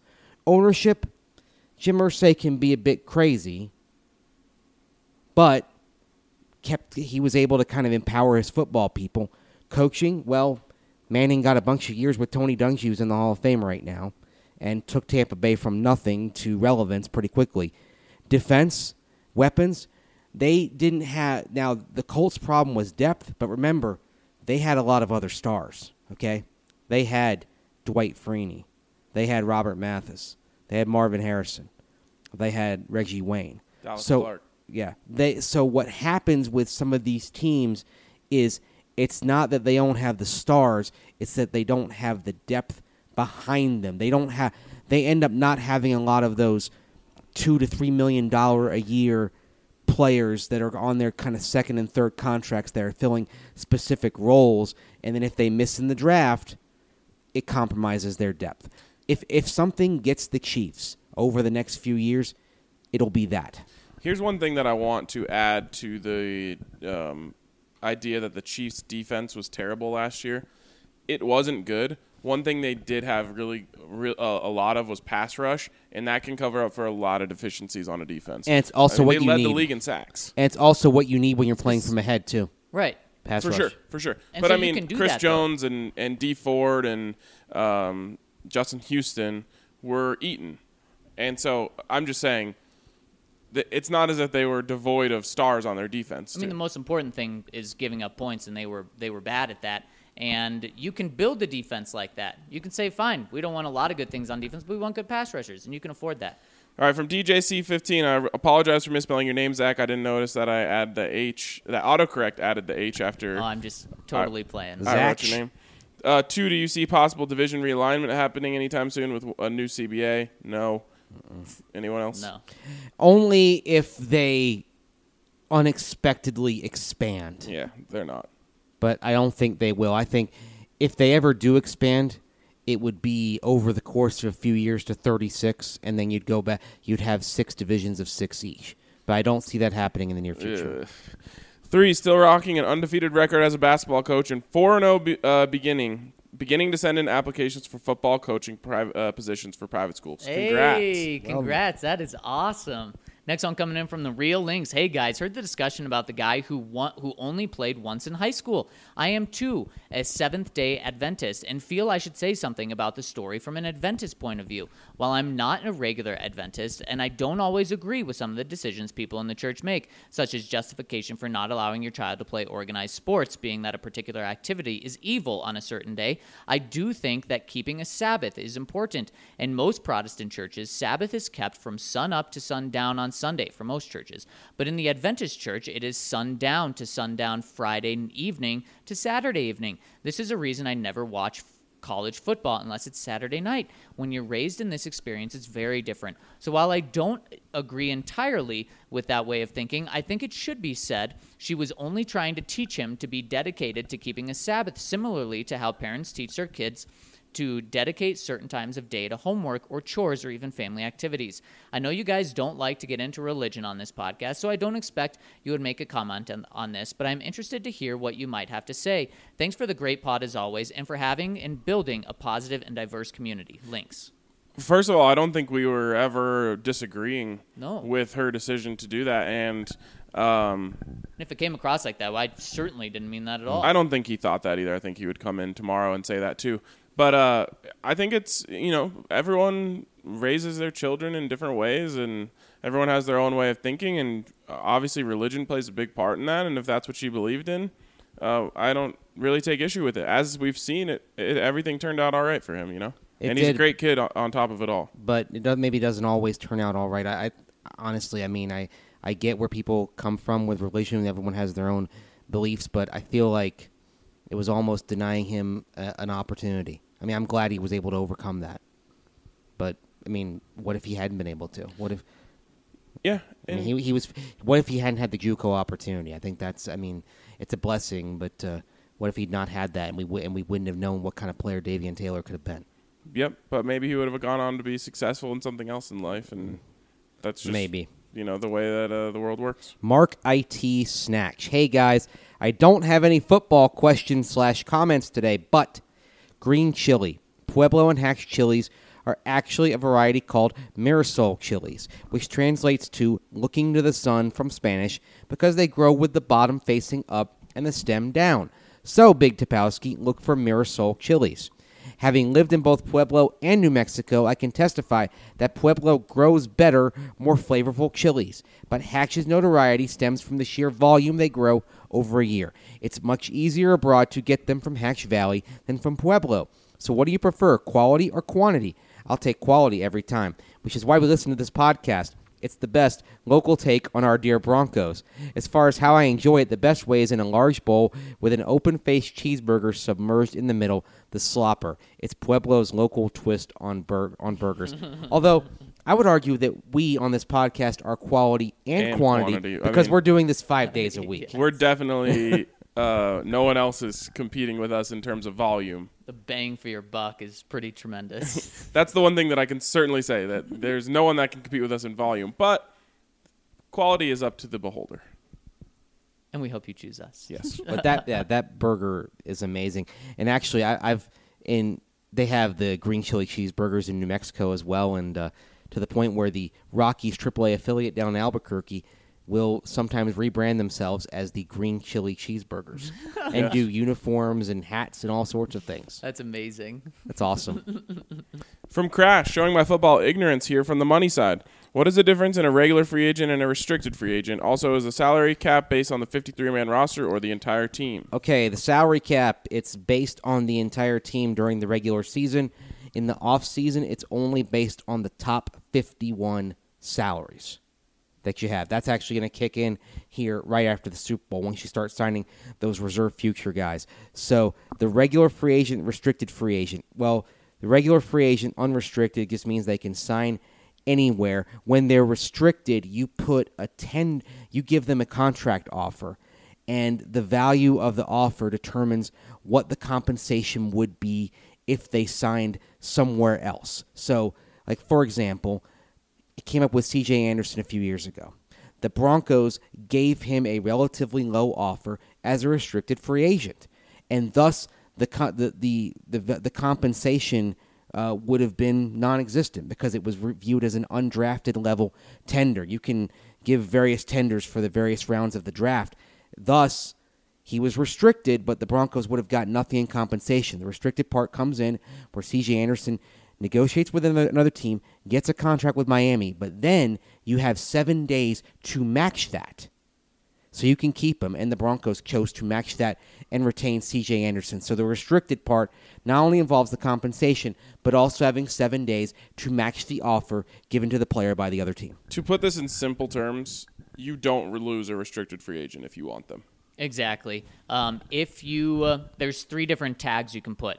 Um, kind of just a, a low round, which is what Mace is saying the Broncos did with C.J. Anderson, where you don't get anything in return if he leaves. Uh, that costs like a million dollars. A second round tender means that if another team signs that player and you don't match it, then they have to give you a second round pick in order for them to sign him. That costs the team about two and a half million dollars if he stays, and a first round tender, you know, just over three million dollars. So in reality, if you have a really good player, put a first round tender on him. It's going to cost you three, three and a half million dollars, way cheaper than you would pay him if he was an unrestricted guy. And you're a restricted free agent, then you're an unrestricted free agent. So the Right. team doesn't choose that. And it's going to come up next year unless they get contracts done with Alexander Johnson and Phillip Lindsay. Both would be restricted free agents. which really isn't that big of a deal.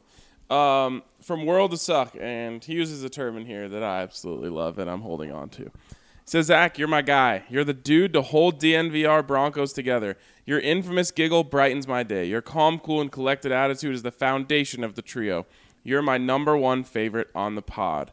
I even agree with you that Aaron Rodgers is wildly overrated. hey, I love all this so far. But Can you hear my eyes rolling? You've put that all in jeopardy. You're dangling a Mahomes red scare over the heads of an audience that bleeds orange and blue while saying that you're just living in a world of reality. Zach, that's not a world of reality. That's a world of suck. the thing is, we just escaped the world of suck, and we're not going back. Remember, Zach, you're my favorite. Please don't ruin that. Because if the Chiefs win the Super Bowl on Sunday and you have the audacity to come on this pod on Monday and tell Broncos country, I told you so, and I'm just living in a world in reality, and open your eyes, then Zach, it's over between us forever. No going back. You'll be dead to me. The choice is yours. Look, I don't want to rub this in. I just, I just, no, I, ya? I have know. to say how I feel, and this is how I feel. Should, should I lie to you guys and say, yeah, Patrick Mahomes isn't that good, and even if he is this good, the Broncos are still going to win seven out of ten. Do you guys want that? Do you guys want to just hear uh, only good Broncos? Look, we for the first time in, in how many decades we're looking at a Broncos team that's lost back to back to back seasons. Do you not want reality? Well, Zach. there was a there was a Missourian appropriate for Kansas City, Sheryl Crow, who once sang, "Lie to me, I promise I'll believe." Uh, so, th- so that's what this should be. No, it no, should, no, it no, should only be uh, looking at positives for the Broncos. I think where where you're a little bit wrong here is that you are rubbing it in How? because you just keep going back and hammering it and hammering it. And I hammering do, it. or it keeps getting brought up, and I'm not. I'm not just going to get even pushed over. Hold on. This is like if you have your girlfriend Mm-hmm. and she puts on something and says, "Hey Zach, how do I look?" And in your mind, you're like, "What the hell is she wearing?" Now, you would be lying to say you look great. you might say, "Oh, I thought you were gonna wear uh, that red thing that we that we both love." Then you're not in trouble. Or you could say, "Babe, you look fat in that dress." now you're in trouble. You're telling the Broncos fans that they look fat in that dress. No, I'm not. I'm just telling you that's the perspective of them. And so you guys don't want to hear the truth. No, they want they, they want you can give They want opi- they want softballs. So You they, can- they want what you guys are doing and just give them softballs and, and not looking at what's happened. you can say your opinion without being so so uh, harsh about it. but when people are coming and attacking it, I'm just supposed to roll over. No, you're just supposed to say. Okay, I'm just supposed to say that's your uh, opinion. That's rolling over. No, it's not. Yeah, that that's rolling over. It's fun when we have the debate. All right, uh, look, listen. You could do whatever you want. I'm just telling you that's the perspective of the fans. But no, I, I think I think what that would be doing, rubbing it in, is coming on the pod on Monday after the Chiefs win and, and saying all of that. When actually my argument has nothing to do with Sunday. What happens on Sunday doesn't change my argument. So I'm sure if the Chiefs lose, a bunch of people are going to say, "Look how wrong you are, Zach." No, no, I said nothing about playoff success. Now, if he does get the Super Bowl, then it makes it even more daunting in terms of what he can do. Because then we can't say Dan Marino comparisons, because Dan Marino didn't win one. So if Patrick Mah- Mahomes wins that, then he's above Dan Marino already.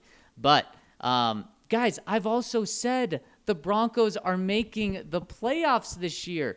I think this is going to be a really good division, especially if Tom Brady comes to this division. It doesn't. It, it- it's not one thing or the other here. It's not the Chiefs are great and the Broncos are in a world of suck. It's the Chiefs are going to be really darn good, and you know what? The Broncos can be really darn good as well. And I think the very first time we had this conversation, I said something that was said earlier in this podcast. The Chiefs are probably going to win more divisions than any, or more division titles than anyone else in this in this next decade. I, give the, the the Broncos the Super Bowls. All right, I understand your perspective. I'm just trying to share with you how the other people feel. Anyways, he goes on. P.S. Remember Alex Smith? He's a league average QB who lost his job to Colin Kaepernick. That dude nearly won an MVP in Andy Reid's offense and with his core of weapons. Pump the brakes on Mahomes. He's not in a tier of his own. His weapons are. He's elite, but we won't know how good he is until he's asked to do it with a normal receiving corps. You guys think Mahomes is in a tier of his own? He's different. Like he's looked better than you can name the quarterbacks: Alex Smith, uh, Donovan McNabb, even Michael Vick. In the early part of this decade, and Patrick Mahomes under Andy Reid looks better than all of them. But not Clearly, Is he in a league at his own in in the NFL right now? Um, yes, because of the conditions that he plays in. But no, I asked both of you earlier this week. Take any quarterback for not for for whatever system you want to build, and you both easily said Patrick Mahomes, and I did as well. And I think that What I'm sa- ninety five percent of people would do that, and I think that shows he's in a tier of his own. Right, but there's no guarantee that it would work out that way. It's just what you would. It's just what we believe we- based off of what we've seen. Of course, that, that's what you have to go off. For sure. All I'm saying is that the reason that he looks so much better than everyone else, in my opinion, is because he has a incredible combination of personal talent, talent that he's working with, and coaching talent. That's why you're seeing this perfect storm of someone who looks unstoppable at this point. And the truth is, and this will probably be the most negative thing I've said about this all along, he there's no guarantee that his receiving corps is ever going to get worse they can very easily just say we're going to hold these guys together. That, that that's something they can possibly do.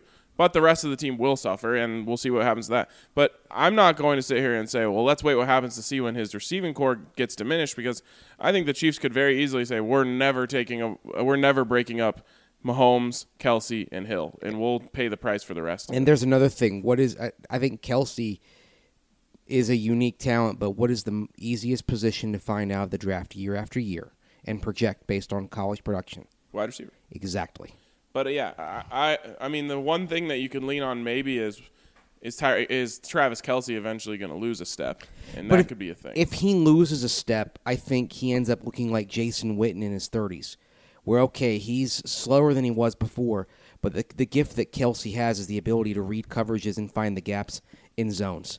And as a result, he's not going to have as many explosive plays, but I think he's going to be just as effective short to intermediate, and he's still going to be a problem. And also, if and when Andy Reid moves on from Patrick Mahomes, why in the world would the Chiefs go out and say, "Yeah, let's hire Rich Scangarello, run a totally different offense"? That would make no sense. They're going to get a guy who's going to run a similar offense. Maybe he's not as good as Andy Reid. Maybe it doesn't matter because Mahomes does a Peyton Manning and says, "No, look, you can be the offensive coordinator, get paid. I know this system. We're going to run this." I don't think they're going to put Patrick Mahomes in a system to fail.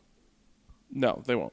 Next, uh, next one here Count Locula. comes in from the Denver Rubber Company, Oh. who tells Whoa, you whoa. we are tried and true since 1972, and you should use us for any of your long-term projects involving rubber, whether it's custom hoses, uh, custom die-cut gaskets, whether you're trying to pre-slot rubber for your snow plows, which we got a little bit of yesterday, but not enough to plow because it's already nice and warm and melting it away in beautiful Colorado fashion. But eventually we're going to get hit with another storm. So if you need any of that snowplow rubber, make sure you hit up the Denver Rubber Company at 1-800-259-0010 or visit them at drcfirst.com slash DNVR. Now, on to our friend Count Loc- Locula. Three things. Number one, Robert Smith from The Cure was rumored to buy the Broncos, but his lyric Sunday always comes too late, and Friday, I'm in love, was too confusing for NFL owners. I understand that reference 75%. I don't. Well, the song, uh, like, it goes through the days. yeah, yeah, yeah. yeah. Anyway. Also, how the hell did Martha Stewart go to prison for things an iota as detrimental to our country as government officials do on a daily basis? I'm confused. Nib High Football Rules loves the count. Do you understand that reference? yes, I do. All oh, right. nib high. Yeah, nib high football Yes. rules. Oh, No. Come on, Billy Madison? I just didn't get the reference. I've seen it. Yeah. It's- yeah, it's one of the most classic lines in the movie. Not Um, quite as and classic as we're O'Doyle Definitely Rules. not getting into Martha Stewart. on this Well, Martha Stewart was on Radio Row at the Super Bowl this week. Yeah, that's one of my least favorite things about Radio Row at the Super Bowl. Is Martha Stewart herself? If Martha Stewart personally called me right now and said, "Can I be on your podcast tomorrow?" I would say no. And one thing I'll say is just because other people are not punished as they should be does not mean that Martha Stewart should not have been punished. For sure, yeah, That's that's that's Yeah. like a weird eye for an eye type of thing, Yeah. or I don't know. Uh, next one here is from the donkey. It says Ryan, strawberry rhubarb pie is the right answer. Probably my favorite take of this decade. Mace, I feel like we and the listeners at everyone, uh, uh, we the listeners and everyone at DNVR are so lucky to have you aboard. It's not always easy to add a third voice to an established duo, but I think you are a wonderful addition, and look forward to hearing your thoughts on yet another crucial and critical offseason. Thank you. Live you. long and prosper. And I am doing the Vulcan salute in response to your live long and prosper for you, donkey. Appreciate it. That's better than the vulgar salute. Zach, I just I don't know where to start. Ice cream cake? Oh yeah. I don't like to yuck at another's yum, so I will leave that there. Wait, I- how do you guys think ice cream cake is gross? No, I It's think the it's best good. I just don't think it's thing. as good as carrot cake or blueberry pie. why is oh it trying to be something goodness. else? It's just can it can I just have ice cream and cake? No, have you have you ever had ice cream cake? Yeah. Like where it's just ice cream. It's ice cream. Oh man. No one's saying You this isn't delicious. Hold on, But but, but but it's not it's not just ice cream, or else it would ju- I would just be having a bowl of ice cream. yeah, it's like a layer. you get the uh, the Oreos that are ground up with butter as your crust. So delicious. Okay, this is a very specific ice cream cake you're It is. talking It's about one. here. It's one my mom makes, or Dairy Queen. I worked at Dairy Queen. Shout out Dairy Queen. Uh, love Dairy Queen's ice cream cakes too. Uh, real quick, Georgia Mud Fudge Blizzard over everything. Boy, I don't know if I ever had one of those. Probably the It might not least even be ordered on- thing on the menu Yes. though. I know what you're talking about. I think they might have even taken it off the menu. It's I like don't know. only secret menu now. yeah. I had the harvest berry blizzard a few days ago, You like and you that was fruit in your delicious. I do. I love Yeah. it. Like Like you Wow. love the blackberry um, thing from Good Times. yeah, the the, the blackberry frozen custard at Good Times is amazing. It's it's there right now. I drove by The one Oregon other day. blackberry. It's there. That came back. Uh, yeah, it's back. I think they're advertising as it's back. Yep. Ooh, I know where I'm going for dessert today. Um, I like fruit in my desserts, but I like whenever I'm thinking of dessert, it doesn't come to me. Like if someone gives me a fruit tart, I'm like, "Ooh, this is delicious." Um, pie is a little different because most of them, ha- but like usually when I'm thinking dessert, I'm thinking chocolate and vanilla and Yeah. brownies and cookies. So where does Bananas Foster rank? There's fruit on there because of the bananas, but there's also like a lot of other stuff in there. Not high. Really? Yeah. Like- Bananas Foster's amazing. For me, a banana split definitely very good, but I'm like can I just have some more ice cream instead of the banana right here? Like, like I'll, I'll, I'll eat this banana because it's with ice cream. But, um, so yeah, I think the Georgia Mud Fudge one is one that you couldn't turn upside down. A little too liquidy, if I remember right. Oh, Yeah, because there's some fudge in there. Fudge warms it up. Yep. Yeah. And then you got little brownie bites. Yep. Little pieces of pecans. Yeah. It's so good. Uh, so and and then you put ice cream on top. Then you put a layer of fudge on top of that. then some whipped cream. Now we're talking. Yeah, that's delicious. Um, for me, I'm just like I would like a slice of pie with some ice cream. If I have what kind of ice cream? Probably just Just uh, plain vanilla? Good old vanilla. Okay. Vanilla bean. vanilla maybe bean, you maybe gotta even have the bean in there. Yeah. yeah. Get, makes it feel a little Not more, uh, French vanilla, just vanilla bean. vanilla Right. bean. Or if you're getting real crazy, you could go like sweet cream ice cream on the Mm. side. Yeah, yeah. Mm. Now we're talking. See, I, ca- I just ice cream on anything's good. Yes, it is. All right, he goes on and says, I personally love your take on Patrick Mahomes and the Chiefs. Oh, I truly hope it blows up nationally and it's all everyone is talking about. Quote, Chiefs are the next best thing since sliced bread and so forth. The more they are the favorites, the sweeter the Broncos' victory will be when they come up in the clutch. The thing I've learned about competitors is that when a very clear bar is set by one person, the next will do everything to get one inch above. Yes, just look at the Dolphins, Bills, and Jets. No, I'm just kidding. Patrick has set a very clear bar, and I believe Drew will do everything to be one inch better. I think it's a benefit for Drew to compete against the best uh, slice of bread twice a year. I hope this turns into a great rivalry and not a constant David versus Goliath like you project. Every uh, either way, I look forward to finding out with all of you at DNVR. And real quick, I'll say this: the Buffs would have never won a national championship if it wasn't for Nebraska. So hmm. this is a good take. Drew Yeah. Drew's got to love the, this and playing this role. And you know who else does? John Elway. And he hasn't been shy of mentioning the Chiefs in, in, in the past year. He's mentioned how we're going after the Chiefs. We're going after the Chiefs. The Chiefs is what we need to do. He loves that that he has something to to go after. One thing, though, I think it's a good cautionary tale to mention the AFC East because sometimes what happens is when you're chasing that top franchise, you get desperate and you make panic moves, and that leads to mistakes. So it's important for the Broncos. Yeah, you can use the Chiefs as the bar, that's fine, but don't get caught up in des- in moves out of desperation, and that's why the best hope for the Broncos is Drew Lock flourishing. Because if he doesn't, that's going to lead to some more desperate moves. Totally agree. Next one coming in from Mile High Hitman. Gents, few thoughts. One, with choosing a failed head coach who is a proven and experienced offensive coordinator over the up and coming guy, it reminds me of Broncos picking Woods over Wade. But in reverse, maybe Elway learned something from that mistake. I would hope Not so. a bad idea. Two, why would Brady choose AFC West? He knows value of playing in weak division. Why would he choose a division with a tough Denver D and a dominant Mahomes? He would likely be chasing a wild card at best. This is his chance to prove himself without Belichick. Why not take a, pick a team who is already strongest in a weak division? That's a really good point. Who would that be? The Titans? Because I don't think the Titans want to Tit- move on from it. From, From uh, Tannehill. He Would it be might the view the Colts? Colts as a win that as a winnable division. But now you're going into a, a division that had two other playoff. But that's what, and it. that's what's interesting about the AFC South. It may seem more winnable because okay, you don't have Mahomes in there, but in the AFC South, you you're the Colts, and you look around that division at the Jaguars and the Titans and the Texans. You have the Texans that have won the division title more often than not. The Jaguars and the Titans have played for the AFC Championship in the last three seasons. I've got the perfect division for him to go to. Who? The AFC East. he just goes down to a retirement home in Florida, packs up with the Dolphins, and shows that it doesn't matter what AFC East team he plays for, they're going to dominate. You think that'll happen? Nope. Three for Mr. B. Four, Brady is good but very overrated. Manning misses a season with Colts and they lose almost every game. Brady misses multiple games and Pats still win almost every game with a replacement quarterback looking brilliant. The Belichick bump is for real. Manning is the GOAT. And yeah, that, that can't be denied. And uh, Belichick is the greatest coach of all time. I think there's no doubt about that. This is actually an interesting point, though, to bring up with um, the Chiefs. Mahomes goes out for half a game, and they didn't even miss a beat with Matt Moore. he, they didn't miss a beat against the Broncos, but uh, and they they beat the Vikings, right? Or was he back by the Viking game? I don't remember. But they lost to the Packers with without Patrick Mahomes, with Matt Moore at home.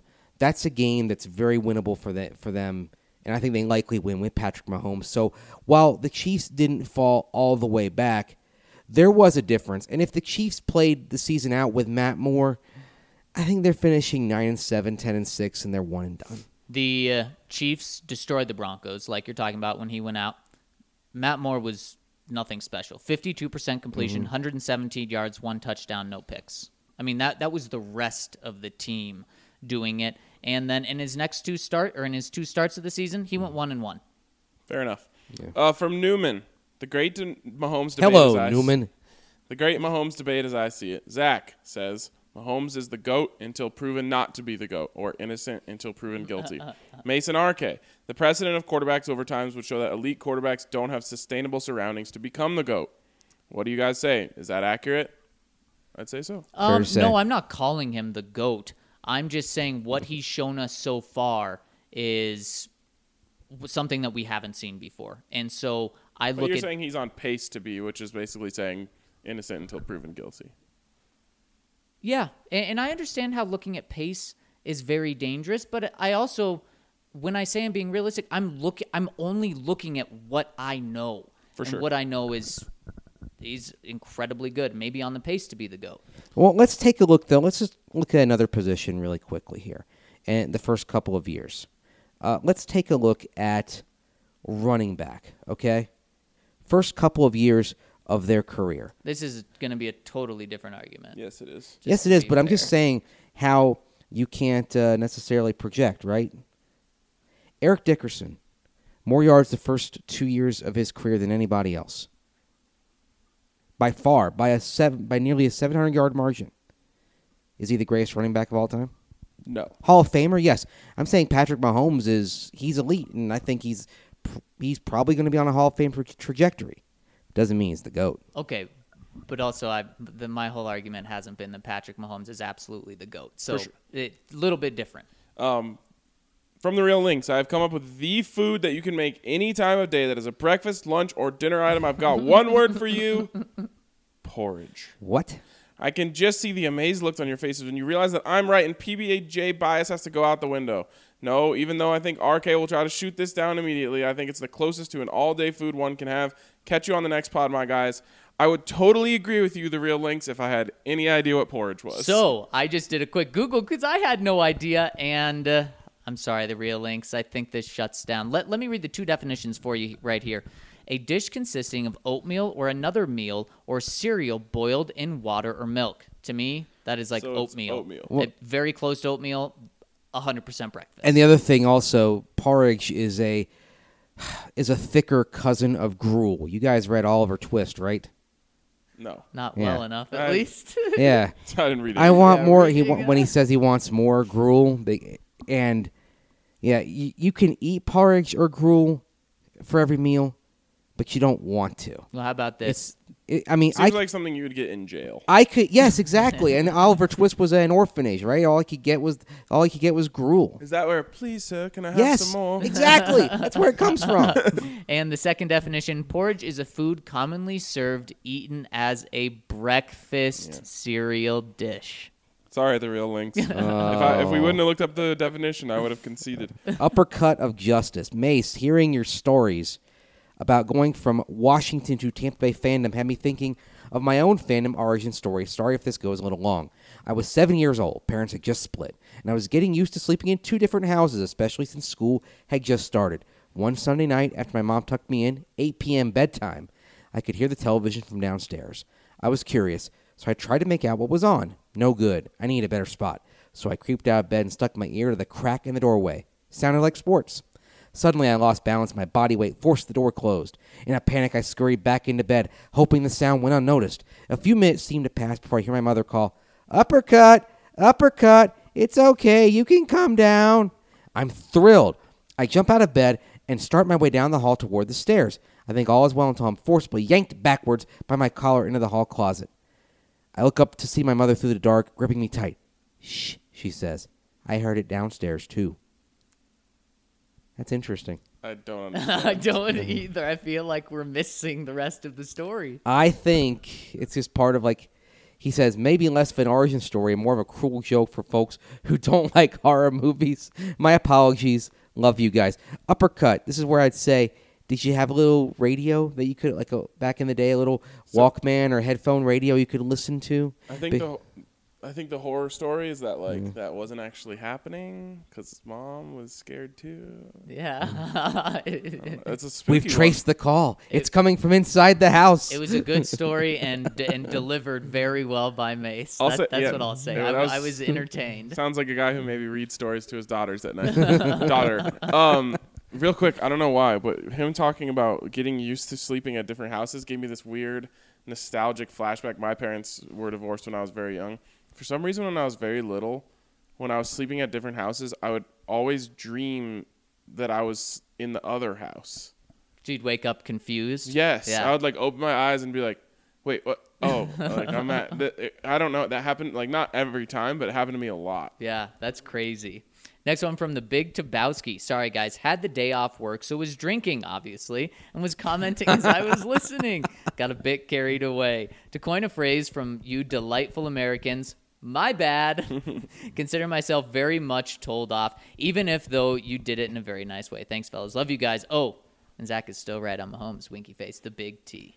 I wouldn't say we told you off, but like when I was in school, I always wanted to be the one to answer the questions whenever there was a problem. Me, me, me, me. And like the teacher would say, Ryan, give someone else a chance. That's kind of how we feel. Big Tabasco. What kind of drinking was it? A whiskey drink, drink, a vodka drink, a lager drink, a cider drink? Are you referencing Chumbawamba right Yeah. I now? am. Hey, I'm glad you guys got that. I wasn't sure it would stick because it was a '90s reference. Well done, oh, you two. Certainly. That was one that really hit with like kids for some Yep. reason. There's something about that song mm. that just Sings songs that remind them of the better times. it's like that, and then like it's the chorus.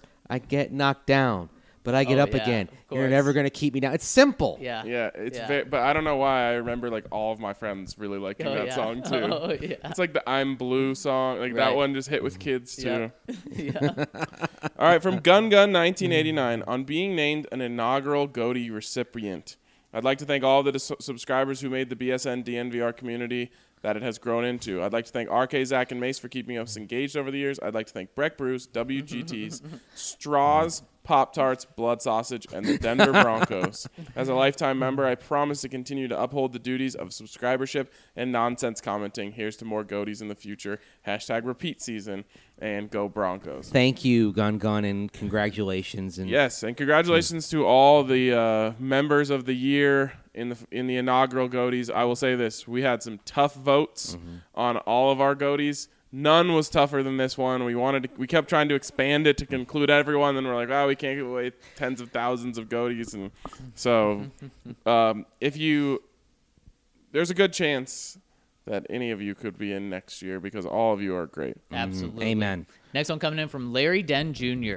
Thanks so much for the info on ownership. As a black man, I truly hope Robert Smith is the next Broncos owner, not only for the diversity and NFL finally have a black owner, but guys, you realize Robert Smith is the guy who gave the commencement speech in his alma mater, Morehouse, and paid the entire graduating class student loans in full. Incredible. Imagine what he'd do for Denver community and the NFL. Quick question, and it's a, it's a really good point. It was awesome that he did yes, that for that was Morehouse. amazing.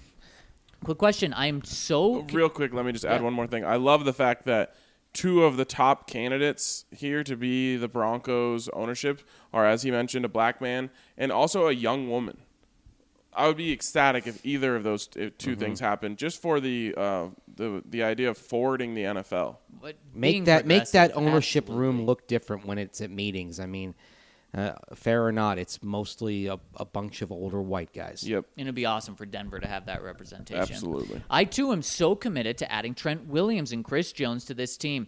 Is there an Elway move? Is this an Elway move? I can see Elway adding Chris Jones, but would he trade that second rounder and one of those thirds or a second and a fourth to get Trent Williams? I just think he's young enough. We got the money. We're building something great here. And from everything I've observed about Pat Shurmur's offense thus far, he does not disguise or offer aid to the tackles practically at all doesn't like to chip, doesn't like big tight end packages. He trusts his tackles to hold up. And that is just not possible with what we have personnel wise. We take for granted how stagnant the offense was under Scangarello because he was trying to hide how bad Elijah Wilkinson was. And at times, Bolles, the brief snaps with Ja'Wuan James on the field, is such a major difference. What do you think it will take to get Trent to Denver? Aside from me dropping hints on his Instagram and Twitter, lol. Well, here's Second, yeah. right? I'm going to quote RK and say, here's the thing Yes. Drink. about Trent Williams. I'm going to kind of rule out, step away from 2019 because there were extenuating circumstances in terms of the, the fact that he missed the entire season. But Trent Williams has not made it full through a full 16 game season since 2013.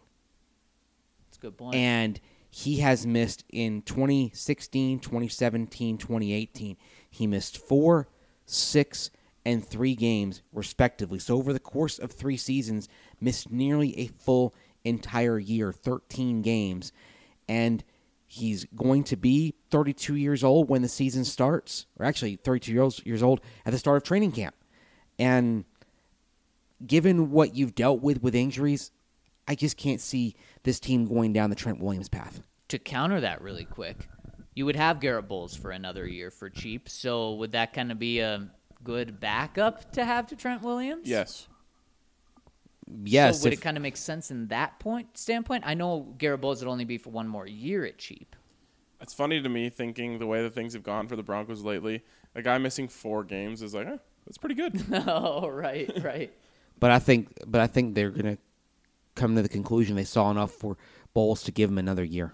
Fair. And I Ryan, hope you- Shurmur is the one who comes in there and says, "You guys are effing insane." Well, the, Yeah. the the thing with Bolles, I've always thought that since Vic Fangio and John Elway got up there and said we're going to take a one month break before we get into film review, that that one month break could hurt Garrett Bolles the most because if you made that evaluation right after the season, you'd say, "Oh, he played pretty well down the stretch. We feel pretty good."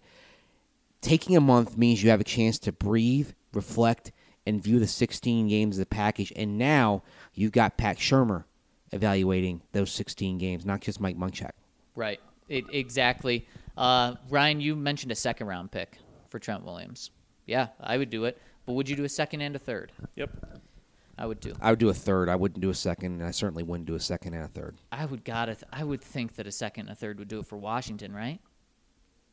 Probably. I mean, if they're That's looking too for a much. first, they're not going to get it. Yeah. Uh, That's that's too much, and especially with the depth at tackle i- in this year's draft class. Look, if you asked me, would I rather have Prince Tega Wanogho in round two, or trade a second for Trent Williams? I'll take Wanogho and develop him, and trust Mike Munchak to make him the best that he can be.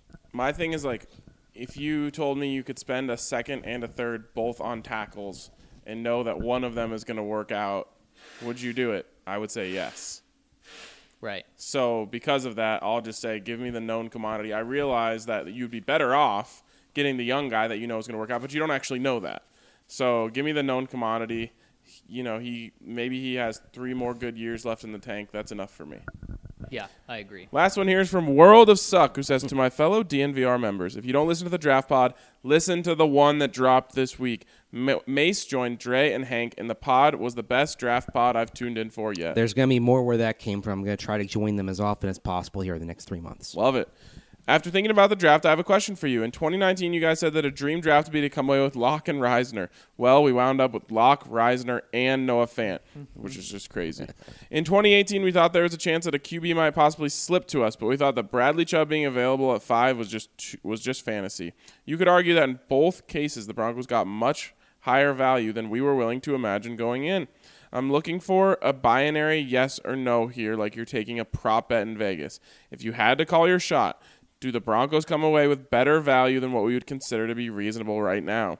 This would mean someone like CeeDee Lamb, Isaiah Simmons, or or Andrew Thomas falls to 15. What do you think? The name I'll throw there is Isaiah Simmons. Not necessarily the biggest need, but if he somehow fell, that's a draft changing plan. Something we ignore often in this draft process is the incompetency of some of the franchises in the NFL. And so someone is going to draft Daniel Jones at number six this year all over again, and, so, and that's going to cause someone to fall. So, Mace, the question is though, yes or no? Do, does one of these talents that we view too good to fall to 15, do they fall? One, I, I Yes or no? My mock draft right now, I have Yes none. or no questions are tough for you, huh? Yes, because they're because reality is gray. It's not re- reality is very is rarely binary. But the question is a binary question. Right. So yes or no? I say I say yes. You can only say there's only one word, two words you're allowed to say after I finish talking, and the words are yes or no. I'm going to say none. Oh okay, I'm going to say none of those four fall just because in my current mock draft that I'm about halfway through right now, and I'm going to finish the other half later on today. That I don't have any of them falling. That was no. That's a no. Ryan, what do you think? Uh, yes. Be, and and I my reasoning is because of what you said. I think quarterbacks maybe. I mean, Jake Fromm. When was the last time we heard this guy's name? I've the day he committed, and that was like a five minute thing. the guy you're the hearing now is Jordan Love. Right. So Jordan Love, Jake Fromm, once we get close to the draft, all these teams are going to just go crazy for them. And too many quarterbacks are going to go before 15 to let some of these great prospects fall. John, I could see Jon Gruden taking a quarterback just out of the blue. At 11? Yeah. Oh my god! If you take Jake Fromm or Jordan Love in the top 15, just delete your franchise. No, do you, I agree. Do you think that'll happen? One of those. Yeah, probably. Yeah, I think so too. Yeah, I, I, I'd be, I'd be okay with Fromm I, uh, Love. The problem is I just have to squint too hard to see it, You don't love him? dude. expect that from RK. I didn't expect that from you, Zach. yeah, uh, yeah. I, I feel the same way. I just uh, he does have a good name, but that's about all he's got going for him. well, the problem is the first name is longer than the last name. Ah, yes. that is true. That's a, that for quarterbacks. Usually, it's Kiss the, of death. the- it's the you want the quick, snappy, He needs short to change first to name. J. He could just go by J Love J Love. or J Lo. No one's ever used that one before. all right, I think for this week that is going to wrap it up for us on the DNVR Broncos podcast. Go 49ers. please go 49ers. I pray that we all come back here on Monday and say, wow, we finally Ryan was found the right. kryptonite. And the kryptonite is that Patrick Mahomes can't perform in Super Bowls. I hope so. I hope so. And we can still say the Chiefs have not won a Super Bowl since the Beatles were together, Yes. and since we were putting men on the moon, Yes. As Keep of going. right now, that's true. since before VCRs were a thing, since before the internet, Since, we got to get these all out now. since before me. yes. since before any of us. yes. and we can still say that no one in the AFC West has won a Super Bowl in our lifetime, Zach. Yep. other than the Broncos, of course. So we're gonna hold on to that for at least two more days, Or And hopefully, over a year. hopefully over Years. 365. Decades. How about that? We should. I should look up the uh, on Sunday how many days it's been. It'll just be a fun number to put Oh Gosh, out. tens of thousands. yeah. All right, guys. Thank you so much for tuning in this week, and we will catch up with you Monday, no matter what happens on Sunday. We won't be like the people who take Monday off after the Super Bowl, though. I do believe the Super Bowl should be played on Saturday. That's a question. That's a debate for another day. so we'll talk to you later, and have a great weekend.